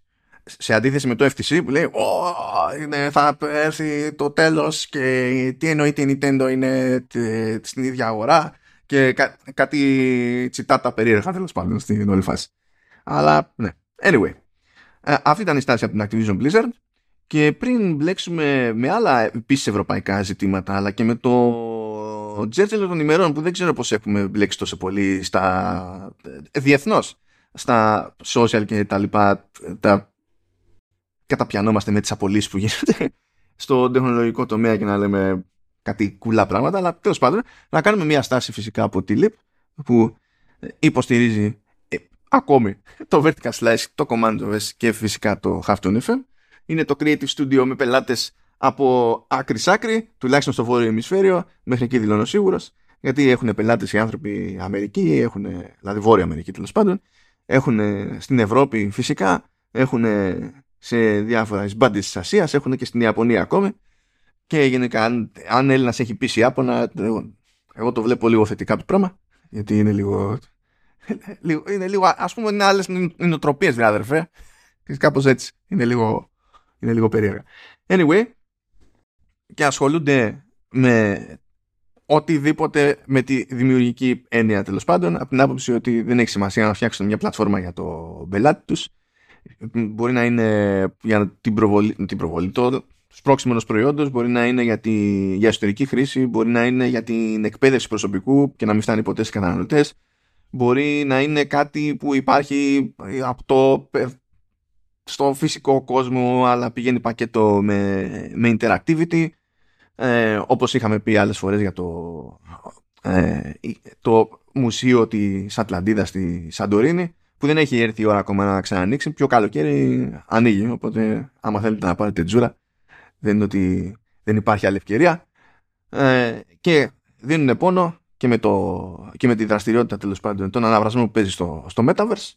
Και ξέρουν οι άνθρωποι, ξέρουν από όλο το toolset διότι από τη μία έχουμε web technologies, από την άλλη έχουμε στην ουσία game technologies που είναι 3D engines και τα, και τα συναφή. Και κοιτάζουν να είναι μέσα στα πράγματα και πηγαίνουν από το καλό στο καλύτερο οι άνθρωποι. Έχουν κλείσει 16 χρόνια, διανύουν το 17ο έτος. Και όντως παρότι τα πράγματα ε, για όλους έχουν σκαμπανεβάσματα και σκαμπανεβάσματα έχουν κινηθεί λογικά οπότε συνεχίζουν με ομαλότητα την άνοδο και τον περαιτέρω εμπλουτισμό τους. Κάτι που δεν μπορώ να πω καθώς θα επανέλθω στη ροή των πραγμάτων για τις μεγάλες εταιρείες του τεχνολογικού τομέα που απολύουν αβέρτα ε, και έχει βαλθεί ο καθένας από τη μία οι λεγόμενοι επενδυτές που μπλέκουν με τις ε, ε, με, με το χρηματιστήριο της χρηματαγορές κτλ και οι σχετικοί αναλυτές που καλύπτουν αυτούς τους, τους χώρους Υπάρχουν δημοσιογράφοι που καλύπτουν τον τεχνολογικό τομέα γενικότερα και το βλέπουν από μια σκοπιά χ. Ε, αλλά μπλέξαμε με την όλη φάση τώρα και με, το, και με το κομμάτι του gaming διότι μεταξύ των εταιριών που προχωρούν σε απολύσεις είναι και η Microsoft και πήραμε χαμπάρι τέλος πάντων ότι στις απολύσεις που θα γίνουν θα στείλει κανένα δεκαχίλιαρο εκεί άτομα. Ε, ο, ο Πέλεκης τέλος πάντων παίρνει και μερικούς στη 343 Industries του, του Halo. Ε, θα φάει κάποιους και σε Bethesda ξέρω εγώ και τέτοια πραγματάκια. Ε, ενώ βλέπουμε απολύσεις και σε άλλα τμήματα τέλος πάντων του gaming είχαμε νέο κύμα απολύσεων στη Unity Technologies. Μ' αρέσει που είναι το δεύτερο κύμα απολύσεων μετά τις αρχικές δηλώσεις ότι δεν θα γίνουν απολύσεις. Είναι το, είναι το δεύτερο ε, αλλά τέλος πάντων είναι τέτοιο είναι τσιτιέλο δεν, δεν μπορείς. Anyway. Ε, και ακόμα και η Riot πετάχθηκε και είπε βέβαια εντάξει αυτός δεν είναι τεράστιος ο αριθμός και για τα που η Riot Games δεν είναι Microsoft σε όγκο αλλά ακόμα και για την Riot Games δεν είναι τεράστιος ο αριθμός αυτός. Ε, θα απολύσει λέει 46 άτομα και τα λοιπά στην περίπτωση δε της Microsoft βγήκανε και μερικοί που είχαν δουλέψει στη 343 Industries μερικοί που ε, θα πάψουν σύντομα να δουλεύουν, να δουλεύουν στη 343 Industries να εκφράσουν τα παράπονά τους για το, για το management και φαίνεται να υπάρχουν περισσότερα παράπονα για το management που είχε αναλάβει το campaign παρά για το management που είχε αναλάβει το, το multiplayer. Δεν ξέρω από πού να το πιάσω το πράγμα, διότι ούτε το campaign έκανε πάταγο, εμπορικά μιλώντας τουλάχιστον, ε, ούτε το multiplayer έκανε πάταγο, οπότε δεν ξέρω ποιος θεωρείται, ε, ε, ποιος θεωρείται ότι τέλος πάντων ε, έκανε όντως καλύτερη δουλειά από τον άλλον. Ε, στην πορεία, στο, ξέρω εγώ, στην οδήγηση αυτού του καβιού που λέγεται Halo, αλλά τέλος πάντων it is what it is. Και μπλέξανε φυσικά με αυτή την ιστορία. Ε, μπλέξανε και οι gamers και το μετέτρεψαν σε, σε console war διότι προφανώς όλα πρέπει να είναι console wars φαντάζομαι ακόμη και οι προσωπικές προτιμήσεις του καθενός στα γιαούρτια αλλά ναι για να, πριν το απλώσουμε εκεί στο, στο σχόλιο για να δώσουμε μια τάξη πραγμάτων τέλος πάντων ε, να πούμε ότι η Alphabet που είναι το group των εταιριών που περιλαμβάνει την, την, την Google φυσικά και YouTube, και YouTube και τα λοιπά που είναι οι δύο μεγαλύτεροι, τα πιο δύο μεγαλύτερες εταιρείες τέλος πάνω σε αυτό το group ε, θα κόψει 12.000 άτομα. Η Microsoft θα κόψει 10.000 άτομα. Η Amazon θα κόψει 18.000 άτομα ε, παραπάνω από το αναμενόμενο γιατί υποτίθεται ότι γινόταν λόγος για 10.000 εδώ πέρα ε, Crypto.com 500 άτομα έτσι όπως είναι η φάση εκεί πέρα και λίγα είναι. Coinbase 2.000 άτομα. Ε, εντάξει, άλλα πράγματα στην εδώ. Salesforce 7.000 άτομα. Meta 11.000 άτομα. Τώρα για Twitter που έκοψε 3.700 αυτό νομίζω ότι δεν μπαίνει στην διαζήτηση διότι ο λόγος για τον οποίο παίρνουν πόδι ε, οι περισσότεροι στο, στην Twitter είναι, είναι πετρίες του, του Musk δεν είναι τέτοιο 700 άτομα από τη Lyft, 1100 άτομα από τη Stripe, 1000 άτομα από Shopify, 350 άτομα από Netflix, 1000 από Snap, 1100 από Robinhood, 6000 από Tesla. Το, το συμπέρασμα είναι ότι στο κομμάτι της τεχνολογίας γίνεται σφαγή αυτή την, την περίοδο. Αλλά άμα είναι να ασχοληθούμε με αυτή τη σφαγή, να προσπαθήσουμε να την πιάσουμε ξέρω, όσο πιο λογικά και σοβαρά γίνεται. Δεν ξέρω ποια είναι η πρώτη σου έτσι, εντύπωση Ηλία. Ε, εντάξει, κοίτα να δεις, ε, Μανώ, είναι, είναι μεγάλο δυστύχημα αυτό που συμβαίνει και ε, δυστυχώς έχει να κάνει με πάρα πολλά πράγματα. Η πανδημία είναι το μικρότερο ε, από αυτά τα πράγματα και σίγουρα εταιρείες ξανήχθηκαν ε, την περίοδο της πανδημίας ε, γιατί χρειαζόντουσαν περισσότερο κόσμο να καλύψουν ε, τα κλειστά του στούντιο ε, αλλά και είδανε και ευκαιρίες στην ουσία με τον κόσμο να μένει μέσα ώστε να παράξουν περισσότερα ε, προϊόντα, δημιουργήσουν περισσότερα προϊόντα. Ε, σίγουρα λοιπόν είχαμε μία άνοδο. Αυτό και μία αναφορά άμα κάνει κάποιος ε, ένα πέρασμα, συγγνώμη, να κάνει κάποιος από την ε, αύξηση των υπαλλήλων της Microsoft από το 18 μέχρι σήμερα θα δει ότι είναι ε, σημαντική κάθε φορά. Και είμαι σίγουρος ότι και άλλες εταιρείες ακολουθούν ε, πάνω κάτω τα, τις ίδιες πατέντες όσον αφορά τις, ε, τις προσλήψεις τους. Πα, Παρ' όλα αυτά πρέπει να πούμε ότι αυτό το πρόβλημα στην βιομηχανία είναι κάτι το οποίο ε, υπάρχει τουλάχιστον ε, 15 χρόνια. Σε ποια βιομηχανία αναφέρεσαι τώρα, γιατί υπάρχει. Δυστυχώς αυτή η κουβέντα συνήθως θέλει και διευκρίνηση. Σε ποια βιομηχανία, της τεχνολογίας γενικά ή του gaming; Όχι, όχι. Μιλάω στη δική μας. δική μας. Ε, και από τη στιγμή που αρχίσαμε να έχουμε τα, τα εργαλεία πολύ πιο streamlined στη βιομηχανία του, του gaming, οι εταιρείες ήταν πολύ πιο εύκολο να προσλάβουν κόσμο να κάνουν γρήγορες εργασίες.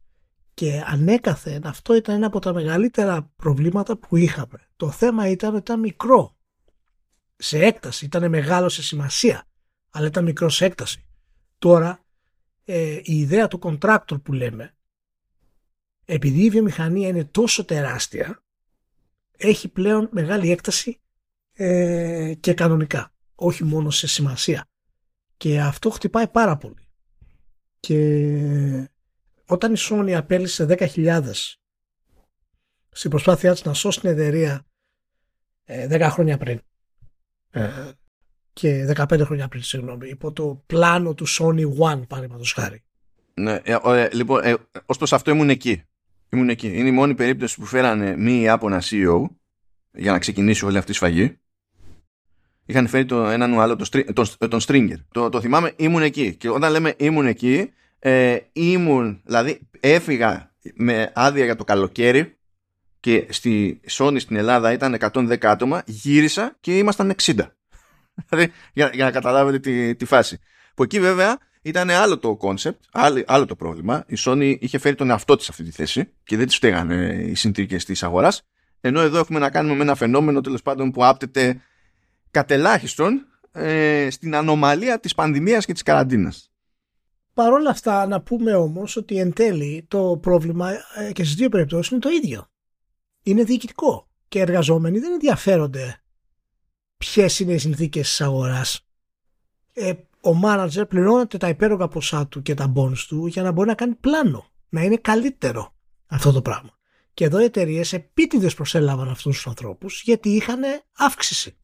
Δεν σκέφτηκαν τι θα γίνει μετά και θα μας πάει αυτό στο δεύτερο κομμάτι. Όπως η Sony το έκανε τότε. Και μάλιστα το 2015 ο Χιράι ήταν υπεύθυνος για ε, απόλυση 5.000 ανθρώπων. Καθώς και πουλήσει τότε το PC Division της, ε, της Sony. Και φοβερό αυτό για Ιάπωνα ε, να το κάνει, γιατί οι Ιάπωνες δεν κάνουν μαζικές απολύσεις. Η κουλτούρα των Ιαπώνων είναι πολύ, διαφο- είναι πολύ διαφορετική. Εδώ πουλήσανε τα, τα, τα κεντρικά τους γραφεία και στην Αμερική και στην Ιαπωνία για να τα νοικιάσουν. Δηλαδή στην ουσία θέλανε τα λεφτά της πώλησης και σου λέει μετά θα μείνουμε εδώ αλλά να το πάμε με νίκη ώστε τουλάχιστον να προλάβουμε να, έχουμε το, να εκμεταλλευτούμε το έσοδο από την πώληση. Ε, και αυτά τα λέγανε να δούμε ότι φυσικά το διοικητικό πρόβλημα παραμένει διοικητικό πρόβλημα σε όλες τις περιπτώσεις. Αλλάζουν κάποιες συνθήκες που μπορούν να το κάνουν μεγαλύτερο ή μικρότερο αλλά εν τέλει η δυνατότητα που έχουν αυτοί, ε, αυτές οι εταιρείες να κάνουν αυτά τα πράγματα ε, προέρχεται φυσικά από την έλλειψη συνδικαλισμού στους developers.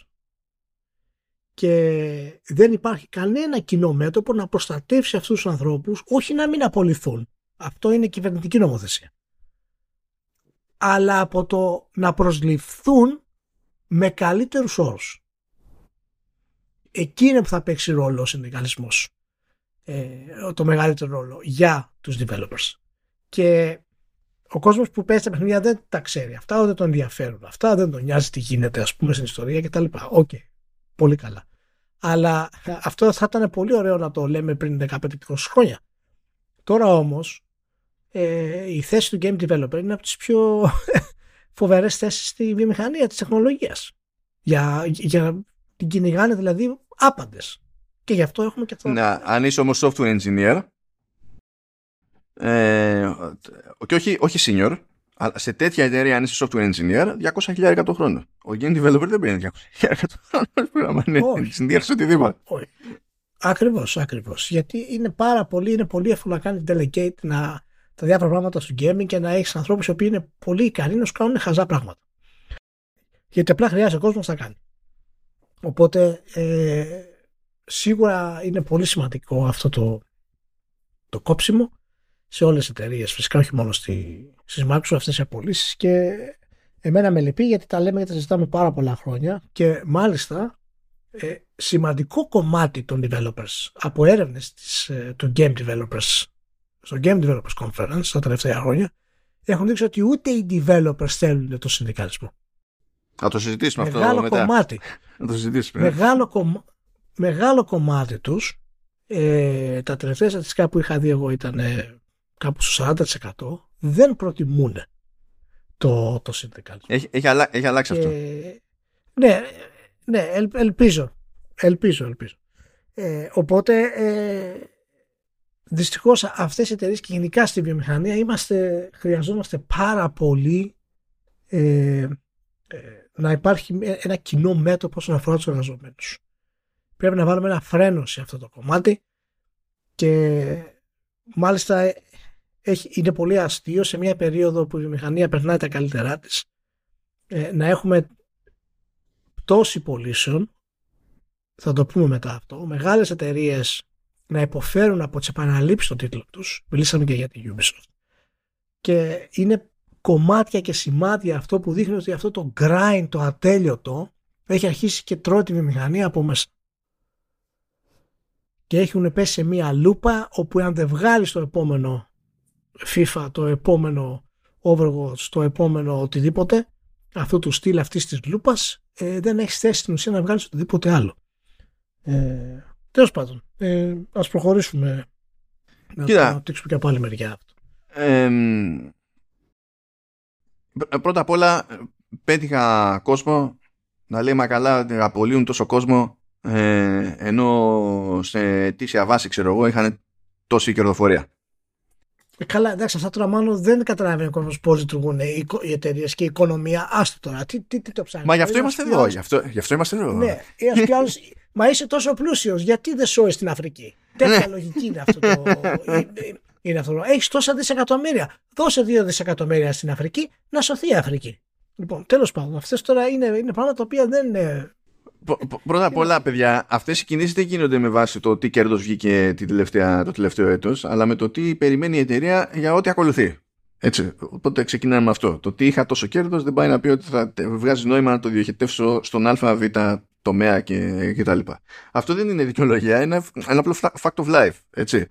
Όταν, δηλαδή δεν απολύει τώρα επειδή ξαφνικά συνειδητοποίησε τι τζίρο έχει το 22 και τι κερδοφορία έχει το 22, έχει άλλες σκέψεις στο μυαλό. Αυτό είναι το, το ένα. Το άλλο είναι ότι ξυπνήστε επιτέλους, έχουν περάσει πάρα πολλά χρόνια από την τελευταία φορά που ήταν αρκετό για τις χρηματαγορές και για τις εισηγμένες μια εταιρεία να έχει κέρδος. Αυτό πλέον δεν θεωρείται το να, βγα... το να έχεις κέρδος και τροφαντό κέρδος δεν σε καθιστά στα μάτια των χρηματαγορών ε, ε, επαρκώς υγιή επιχείρηση. Πρέπει όλα τα νούμερα να πηγαίνουν πάνω. Και αν ο ρυθμός με τον οποίο πηγαίνουν προς τα πάνω είναι αυξανόμενος, είσαι πρώτη μούρη στο καβούρι. Όχι απλά να είναι ο αριθμός ε, ε, προς τη μεριά που θέλουμε, αλλά να είναι και αυξανόμενος ο ρυθμός. Το οποίο είναι μια παράνοια του λεγόμενου τέλος πάντων late stage capitalism που είναι αυτό άμα το πιάσουμε να πεθάνουμε εδώ. Οπότε, αλλά τέλος πάντων δεν γίνεται να ξεκινάτε τέτοιες συζητήσεις χωρίς να έχετε πιάσει τα τελείως basics τέλος πάντων για το πώς λειτουργεί η πραγματικότητα εκεί έξω. Α, άκουσα επίσης ε, σε, σε συζητήσεις ότι παιδιά σε αυτές τις εταιρείες όταν απολύεσαι δεν είναι όπως όταν απολύεσαι στην Ελλάδα.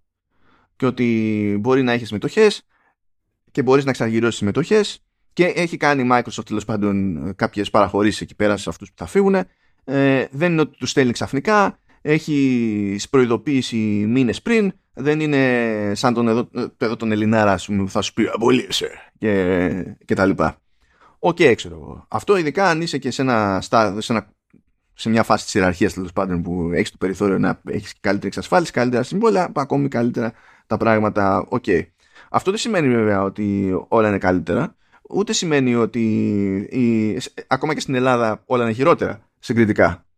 Ε, διότι καλά όλα αυτά ξέρω εγώ για τις μετοχές, καλά όλα αυτά για το δίμηνο notice ξέρω εγώ, καλό, ο, προς θετική κατεύθυνση είναι, αλλά άμα πιάσουμε ξέρω εγώ ότι το κομμάτι της περίθαλψης εντός και εκτός ασφάλισης είναι κωμικό.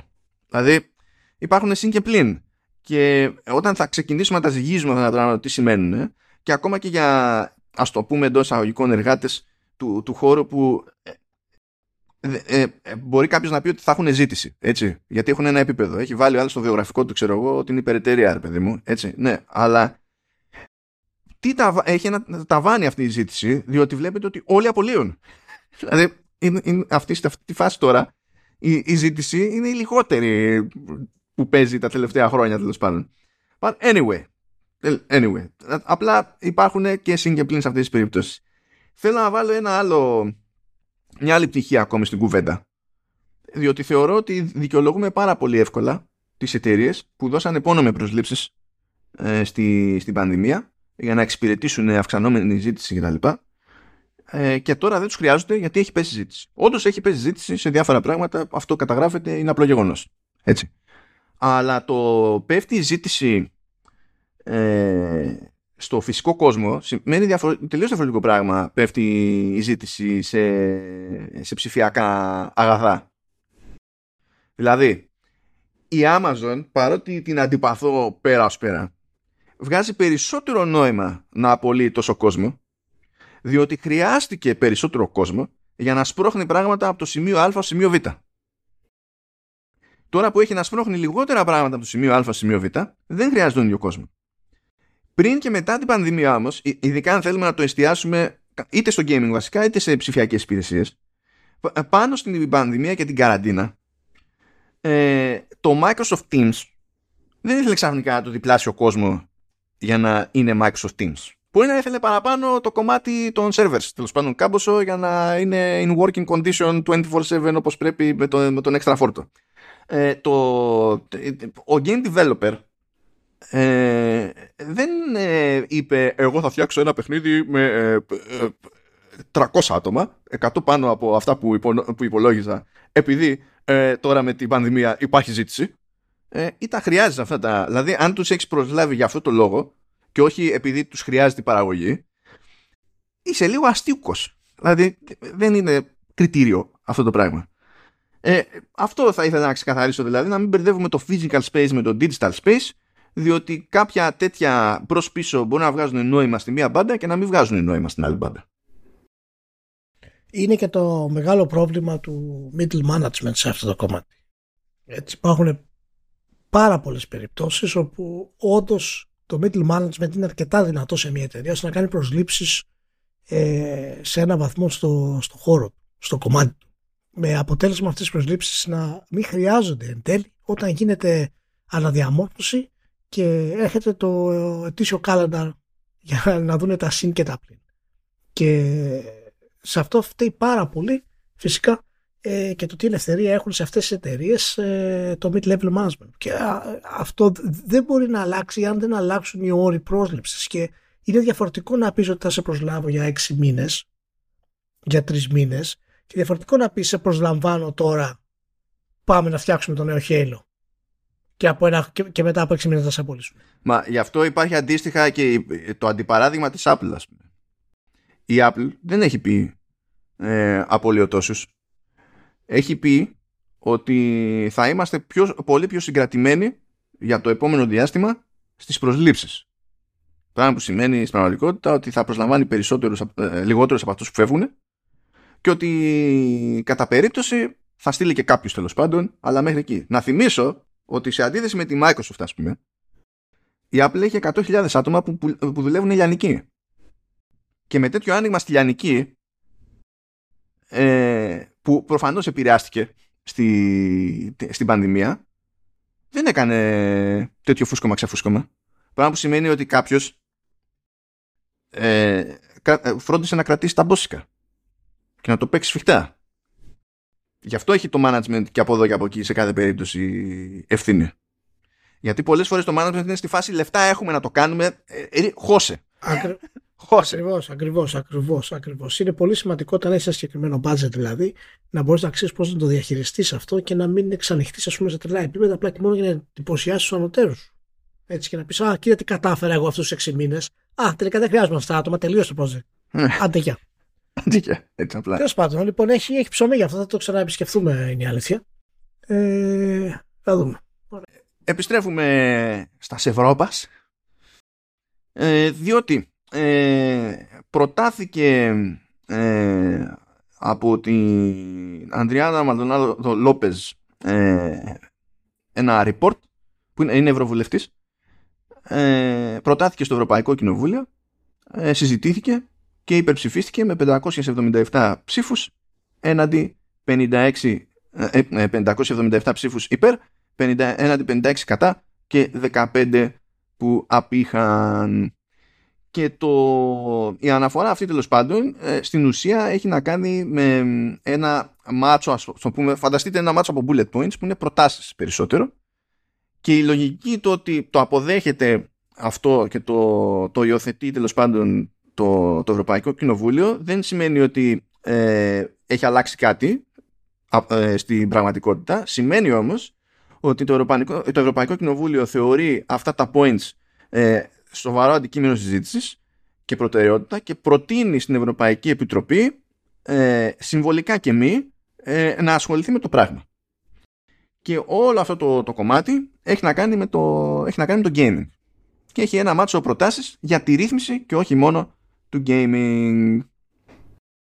Και δεν είναι πολλά, αλλά τέλος πάντων θα προσπαθήσω να τα πάω εκεί στα γρήγορα για να έχετε μια μία εικόνα.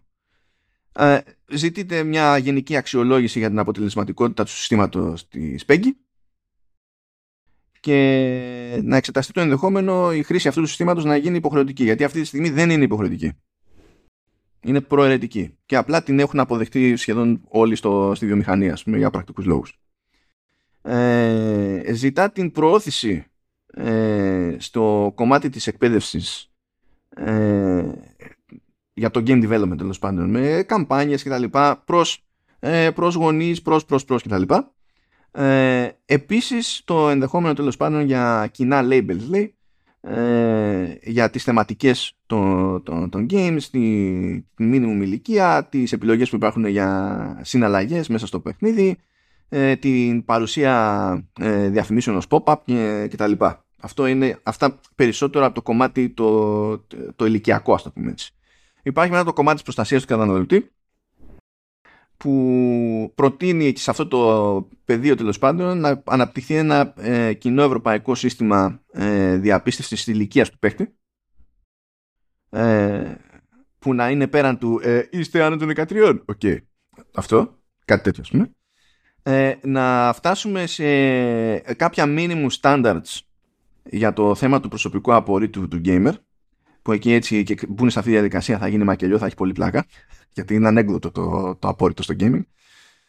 Ε, η συλλογή ε, ε, δεδομένων από όλη την Ευρωπαϊκή Ένωση για τον μέσο χρόνο που δαπανά κάποιος ε, παίζοντας ε, για το μέσο έξοδο που κάνει μέσα στο παιχνίδι για τα κοινωνικο-ψυχολογικά τέλος πάντων effects ε, και να παρουσιάζεται τέλος πάντων ε, ετησίως μια γενική αναφορά για να προκύπτει μια εικόνα.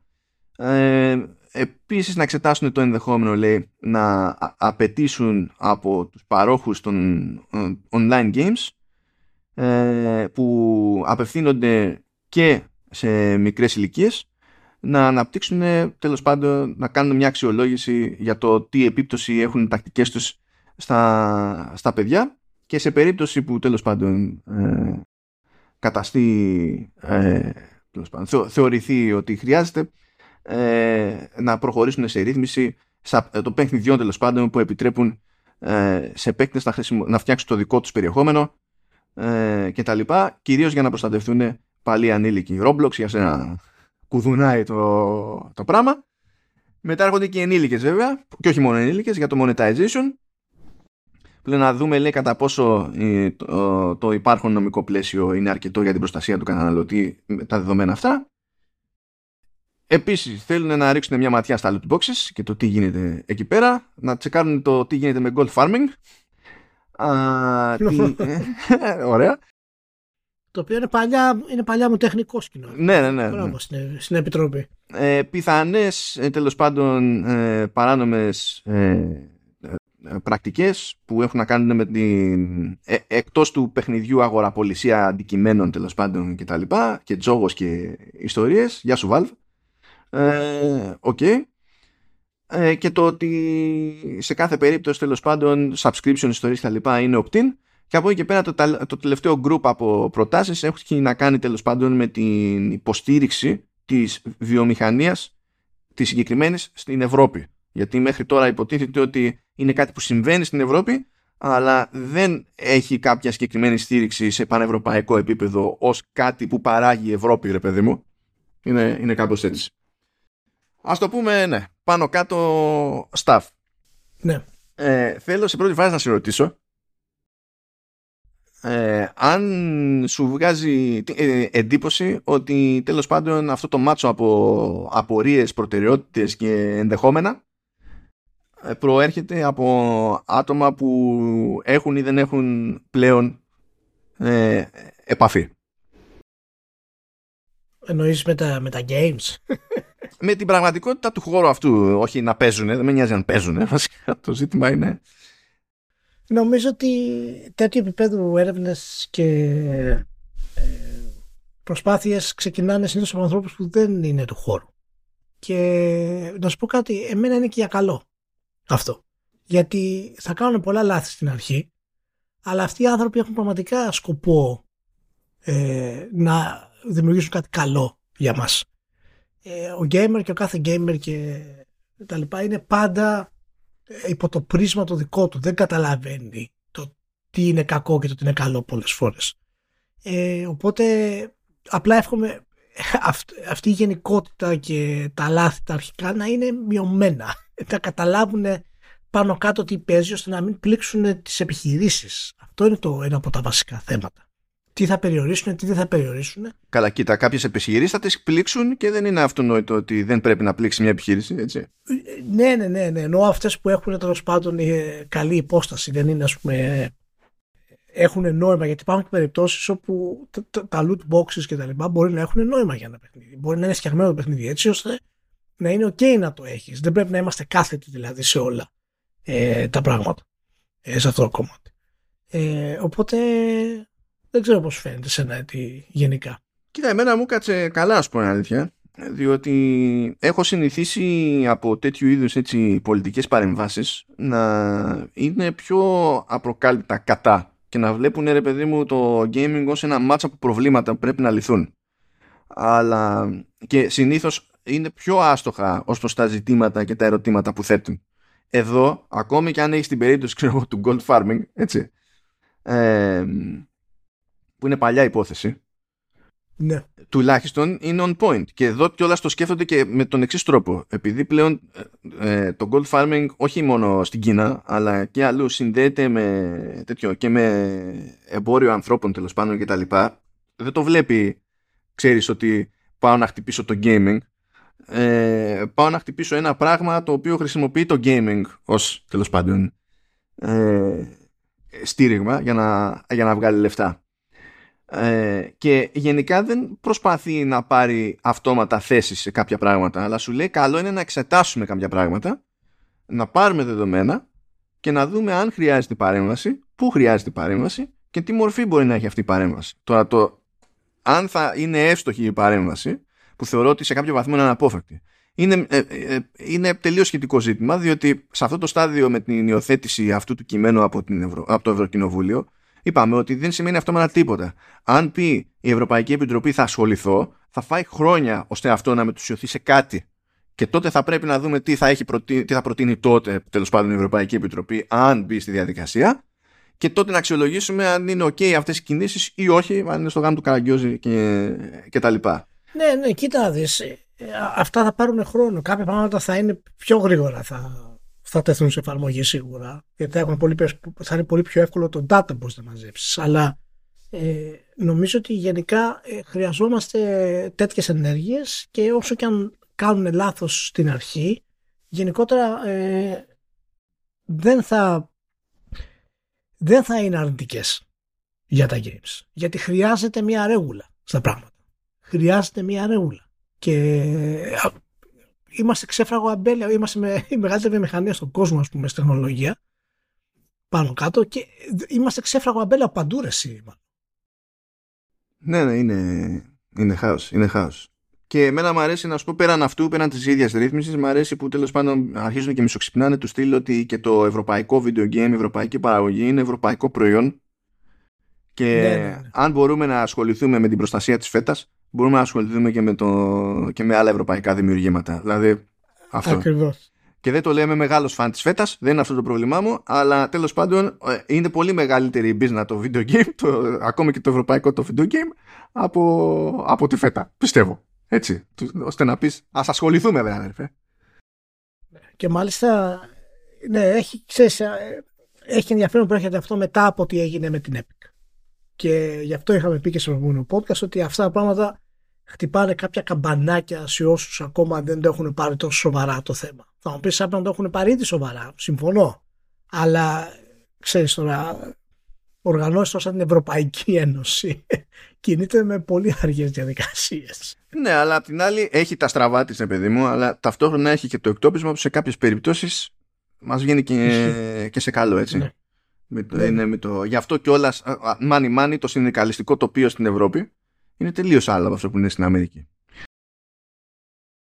Λοιπόν, ε, θα αφήσουμε κάβα με αναγκαστικά κάτι τέτοιες συζητήσεις διότι δεν προλαβαίνουμε ε, θα κλείσουμε έτσι πιο ανάλαφρα όμως διότι με αυτά και με αυτά προέκυψε ποιο είναι το ευρύτερο line-up των τίτλων του PSVR 2 που μπορεί κάποιος να περιμένει στο λεγόμενο launch window το οποίο launch window έτσι όπως το ορίζει η Sony είναι από την επίσημη πρώτη του PSVR 2 που είναι 22 Φεβρουαρίου ε, μέχρι τέλη Μαρτίου στις περισσότερες περιπτώσεις. Ε, αν και τέλος πάντων ε, βλέπω ότι γενικά στην επικοινωνία της κάνει αναφορές και σε τίτλους που μπορεί να έρθουν παρακάτω. Αλλά ε, δίνει έμφαση σε αυτό τον ένα μήνα και κάτι ας το πούμε έτσι. Ε, έχουμε 30 something παιχνίδια και μπορούμε να πούμε τέλος πάντων ότι υπάρχει μια εικόνα πλέον έτσι, για το τι επιλογές μπορεί να έχει κάποιος εκεί στο, στο ξεκίνημα. Α, για την ιστορία, αν κάποιος αναρωτιέται για αποκλειστικά αποκλειστικά, ε, τα πράγματα είναι αρκετά συγκεκριμένα. Διότι από τη μία είναι το, το Switchback που εντάσσεται στο, στην ανθολογία The Dark Pictures το οποίο δεν είναι περίεργο διότι η Supermassive είχε ε, επίσης κάποιο spin-off του Until Dawn τότε για το λανσάρισμα του, του πρώτου PSVR. Δεν ξέρω, το έχουν δει κάποιο, πάνε να το κάνουν κάποιο της παράδοση or something. Ε, επίσης αποκλειστική νέα κυκλοφορία ε, φαντάζομαι μέχρι νεοτέρας δεν ξέρω τι θα κάνουν όλοι αυτοί είναι το νέο Fantavision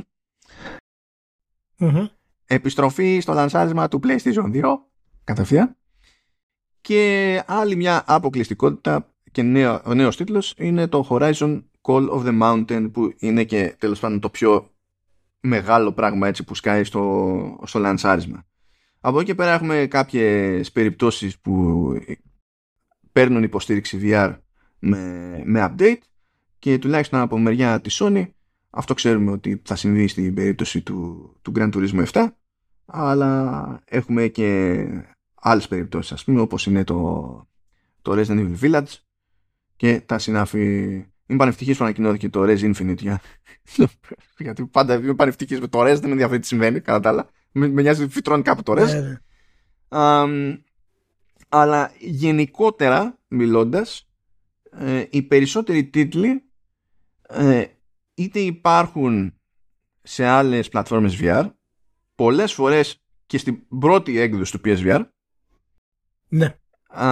είτε ε, υπάρχουν και ε, ή μέχρι πρώτη μόνο ε, σε εκδόσεις που δεν ήταν VR. Δηλαδή π.χ. Ε, που να πιάσουμε τώρα το, το Before Your Eyes ας πούμε θα βγει στο PSVR 2 δεν είναι νέος τίτλος αλλά προηγουμένως δεν ήταν τίτλος VR για να καταλάβετε τέλος πάντων πώς το θέτουμε το πράγμα και η βασική ερώτηση είναι πώς του φαίνεται του καθένας. Με εξαίρεση το Tetris Effect Connected και το, και το Res που είναι από τους, από τους ίδιους δημιουργούς που είναι υπερπέχνητα και όποιοι δεν τα αγοράζετε αυτά έχετε πρόβλημα. Ε, απλά έτσι δεν, καλή προδιάθεση το λέω ότι, ότι έχετε πρόβλημα. Όπως όλοι ε, τι εντύπωση αφήνει το γενικό αυτό έτσι, αυτή η λίστα η ρημάδα στην, στην όλη φάση; Πώς σου κάθεται για λανσάρισμα ρε παιδί μου γενικά πλατφόρμας και ενδεχομένως ειδικά πλατφόρμας VR Εντάξει, η πλατφόρμας VR είναι πάρα πολύ καλό. Δεν το συζητάμε τώρα αυτό. Ε, δεν χρειάζεται να μιλήσουμε ειδικά για την πλατφόρμα, δεν χρειάζεται να πούμε σε τεχνικές λεπτομέρειες του στυλ. Ω, αυτό δεν είναι ακριβώς για το PlayStation VR, αυτό δεν είναι. Η Sony θέλει τίτλους, να λανσάρει το VR, θέλει να. Γιατί το πηγαίνει, φαίνεται ότι το πάει για mainstream. Δεν περιμένει να χτίσει τους τίτλους, να τους μαρκετάρει.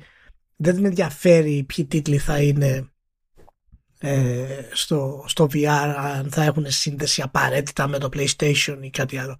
Θέλει να φέρει τίτλους.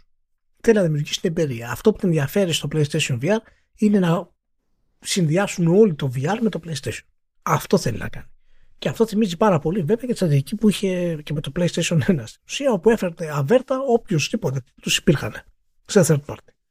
Και γι' αυτό και άλλο σε πάρα πολλοί αυτοί τίτλοι έχουν βγει και σε PC, έτσι, σε, σε VR έχει τα δύο-τρία δυνατά της χαρτιά τα οποία είναι δεμένα στο, στο branding ας πούμε του PlayStation αλλά κατά τη γνώμη μου δεν είναι αυτό που την ενδιαφέρει ε, με το PlayStation. Φυσικά θα φέρει τον κόσμο που πορώθηκε με το Forbidden West παραδείγματος χάρη με το Horizon, με το God of War αν δει God of War στο VR να το δοκιμάσουν αλλά σκοπός της είναι αυτοί που θα παίξουν το καγιάκ. Αυτός είναι ο σκοπός της. Σκοπός είναι αυτοί που θα παίξουν το The Light Brigade. Αυτοί που θα παίξουν ας πούμε το Pistol Whip. Ναι, το ε, Pistol Whip, ναι, και αργότερα, που, αν θυμάστε στο, στο CES, ναι, αργότερα κιόλας βασίζεται όπως φάνηκε και στο Consumer Electronics Show που βγήκε και είπε που θα βγει αργότερα μέσα στο 23 έτσι αλλά είπε παιδιά παιδιά θα έχουμε και εμείς το Beat Saber ε, αυτά, αυτά είναι που ναι εντάξει ναι ναι οπότε πιστεύω ότι είναι, είναι, είναι ποσότητα σε σχέση με ποιότητα και αυτό χρειάζεται αυτή τη στιγμή το, το VR. Γιατί όταν πάρεις μια πλατφόρμα, δεν αγοράζεις ένα περιφερειακό, είναι πλατφόρμα το VR. Και κοστίζει 550 δολάρια. δεν κοστίζει 180. Εντάξει, είναι δύο κονσόλες ας πούμε. Μία PlayStation και ένα PSVR θα έχεις. Είναι δύο πλατφόρμες. Πολλά, είναι πάρα πολλά τα χρήματα. Άρα ε, θέλει να δώσει στον κόσμο να την αίσθηση ότι είναι επένδυση το παίρνουν και θα έχουν ένα παιχνίδι να το ευχαριστηθούν. Αυτό είναι το βασικό. Ε, εσύ τι λες σε αυτό; Ε, βασικά, ε, εγώ θεωρώ ότι είναι πολύ καλό το, το line-up. ε, και ότι έχει καλό εύρος. Δηλαδή δεν, έχει ποσότητα, αλλά δεν στερείται και ποιότητας. Και να πω την αμαρτία μου είναι σαν σύνολο ας πούμε είναι πιο δυνατό από λανσαρίσματα σε, που έχουμε δει στο παρελθόν σε άλλες πιο παραδοσιακού τύπου τέλος πάντων ναι. πλατφόρμες κονσόλες. Δηλαδή απλά για να κλείσει αυτό το αστείο με το Fantavision να θυμίσουμε ότι το PS2 ε, βγήκε με μία υποκλειστικότητα στην αγορά και αυτή ήταν το πρωτότυπο Fantavision. δηλαδή και μόνο το ότι έχουμε τώρα το PSVR 2 το οποίο ε, τεχνικά μιλώντας είναι accessory. Δεν μπορείς να πεις το παίρνω μόνο του. Έτσι, είναι accessory. Ε, ναι, ναι, ναι. ναι και το accessory έχει τρεις αποκλειστικότητες, ας πούμε, που είναι natively. Ε, η φάση είναι και πάλι καλά, ξέρω εγώ. Είναι, είναι έτσι. Ε, δεν έχω. Πραγματικά δεν έχω παράπονο. Και η πλάκα είναι κιόλας ότι είχε πει η Sony ότι έχει δεκάδες τίτλους σε ανάπτυξη γενικά που έρχονται, όχι η ίδια, αλλά δεν μπορούσε να ξέρει κάποιος τώρα το πόσοι τίτλοι αυτοί θα βγουν νωρίς. Και είχε δώσει ήδη ένα, μια γεύση από το αρχικό το line-up. Οπότε εγώ ήμουν στη φάση ότι εντάξει και αυτό καλά είναι. Και τώρα αυτή την εβδομάδα είναι που φύτρωσε μια μέρα και απλά πρόσθεσε και άλλα παιχνίδια στο, στο line-up μεταξύ των οποίων δεν είχαν ανακοινωθεί καν προηγουμένως για PSVR 2. Ναι. Ε, κάποια άλλα που ξέραμε πήραν συγκεκριμένη ημερομηνία, ξέρω εγώ ή τέτοια. Δηλαδή ε, είμαστε ένα μήνα πριν το λανσάρισμα και ακόμη μπαίνουν, μπήκαν πράγματα μαζεμένα στη λίστα ας πούμε. Ε, αυτό για μένα επίσης είναι, είναι καλό σημάδι. Γιατί ναι. ε, να σου πω κάτι. Ε, μπορεί να έχει τόσα κλασικά εντάξει, αλλά τώρα πέρα από την πλάκα πέρα από την πλάκα. Το, ο VR, το, το Saints and Sinners από The Walking Dead έχει εκτόπισμα. Το Thumper Μπορεί να είσαι ένας σκαθάρι και είναι rhythm game, αλλά έχει εκτόπισμα. Tetris Effect έχει ένα κάποιο εκτόπισμα και είναι και υπερπέχνητο. Ε, το, εντάξει, το Star Wars Tales of the Galaxy's Edge Enhanced Edition αυτό είναι για να πούμε ότι έχουμε Star Wars. Εντάξει. Resident Infinite, μόνο, μόνο εγώ νοιάζομαι, OK. Okay. Το, το Resident Evil Village μόνο εδώ παίζεται VR. Και η δουλειά που είχε γίνει σε VR, πάλι για πάρτη του PSVR, του πρώτου βέβαια, στο 7 ήταν τούμπανο. Ε, τώρα για Grand Turismo, εντάξει, Grand Turismo, το VR στο Grand Turismo δεν ξέρω πόσο mainstream θα γίνει, όσο καλό και να είναι. Έτσι. Αλλά να, τα MOS, ας πούμε, είναι πολύ καλά παιχνίδια. Θεωρούνται φοβερά παιχνίδια στο, στο κομμάτι του, των τίτλων VR τέλος πάντων. Έτσι. Έχει, έχει, έχει πράγμα. Ε, ακόμη και τα CD Builders έχει πιάσει, έχει πιάσει το Cities VR, το οποίο είναι από μόνο γι αυτό, του. Γι' αυτό, ναι. Γι' αυτό λέω, είναι πραγματικά ένα εξαιρετικό λανσάρισμα και είναι περισσότερο να σου δώσει την αίσθηση ότι είναι μια επένδυση αυτό που πας να κάνεις και ότι είμαστε έτοιμοι να σου δώσουμε οτιδήποτε χρειάζεται και είναι και η λογική για κάτι τέτοιο. Έτσι που δεν έχει καταστημένη αγορά ας πούμε ε, σημαντική ε, με μέλλον. Ακόμα είναι μέσα στο ρίσκο το PlayStation VR αλλά και το VR γενικότερα. Οπότε αυτές οι κινήσεις που κάνει η Sony είναι ο τρόπος για να το εκαθιδρύσει μάλλον και κατά πάσα πιθανότητα θα το καταφέρει. Θα δούμε τώρα με την τιμή τι θα γίνει. Είναι λίγο υψηλή για να είναι mainstream κατάσταση. Ε, αλλά ναι, πάντως ε, είναι, είναι, πολύ καλό λασάρι. Ξεφεύγει και από τα κόμπλεξ του προηγούμενου λασαρίσματος που εκεί έβλεπες στη διαλογή των τίτλων ένα, μια νοοτροπία του στυλ αυτά τα είδη που πουλάνε ε, εκτός VR θα τα κάνουμε να πουλάνε και σε VR που ήταν ας το πούμε έτσι έτσι, μια ανώριμη προσέγγιση. Βέβαια δεν είχε μόνο η Sony αυτή την ανώριμη προσέγγιση. Λαός την πάτησε γενικά σε VR, δεν ξέραν οι developers, μαθαίνανε στην πορεία και αυτοί οι άνθρωποι, όπως όλοι. Αλλά ναι, εδώ βλέπω πιο. πιο δηλαδή δεν προσπάθει να μου πουλήσει first person shooter για UG. Έτσι. Αλλά ναι. Anyway. Εντάξει, πάντως δεν έχετε παράπονο. Κλείνουμε το vertical ε, αισιόδοξα. Με ένα καλό λανσάρισμα. Ορίστε. Για να μην λέτε ότι κλείνουμε απεσιόδοξα. Ναι, να ξέρετε ότι έγινε κατά λάθος, έτσι. Αυτό το δύο. Να είστε όλοι καλά, φιλιά πάρα πολλά και θα τα πούμε την επόμενη εβδομάδα. Χαιρετισμούς και ευχαριστήσω συνήθως στη ΛΥΠ και φυσικά επανερχόμαστε την επόμενη Δευτέρα. Τσάου σε όλους.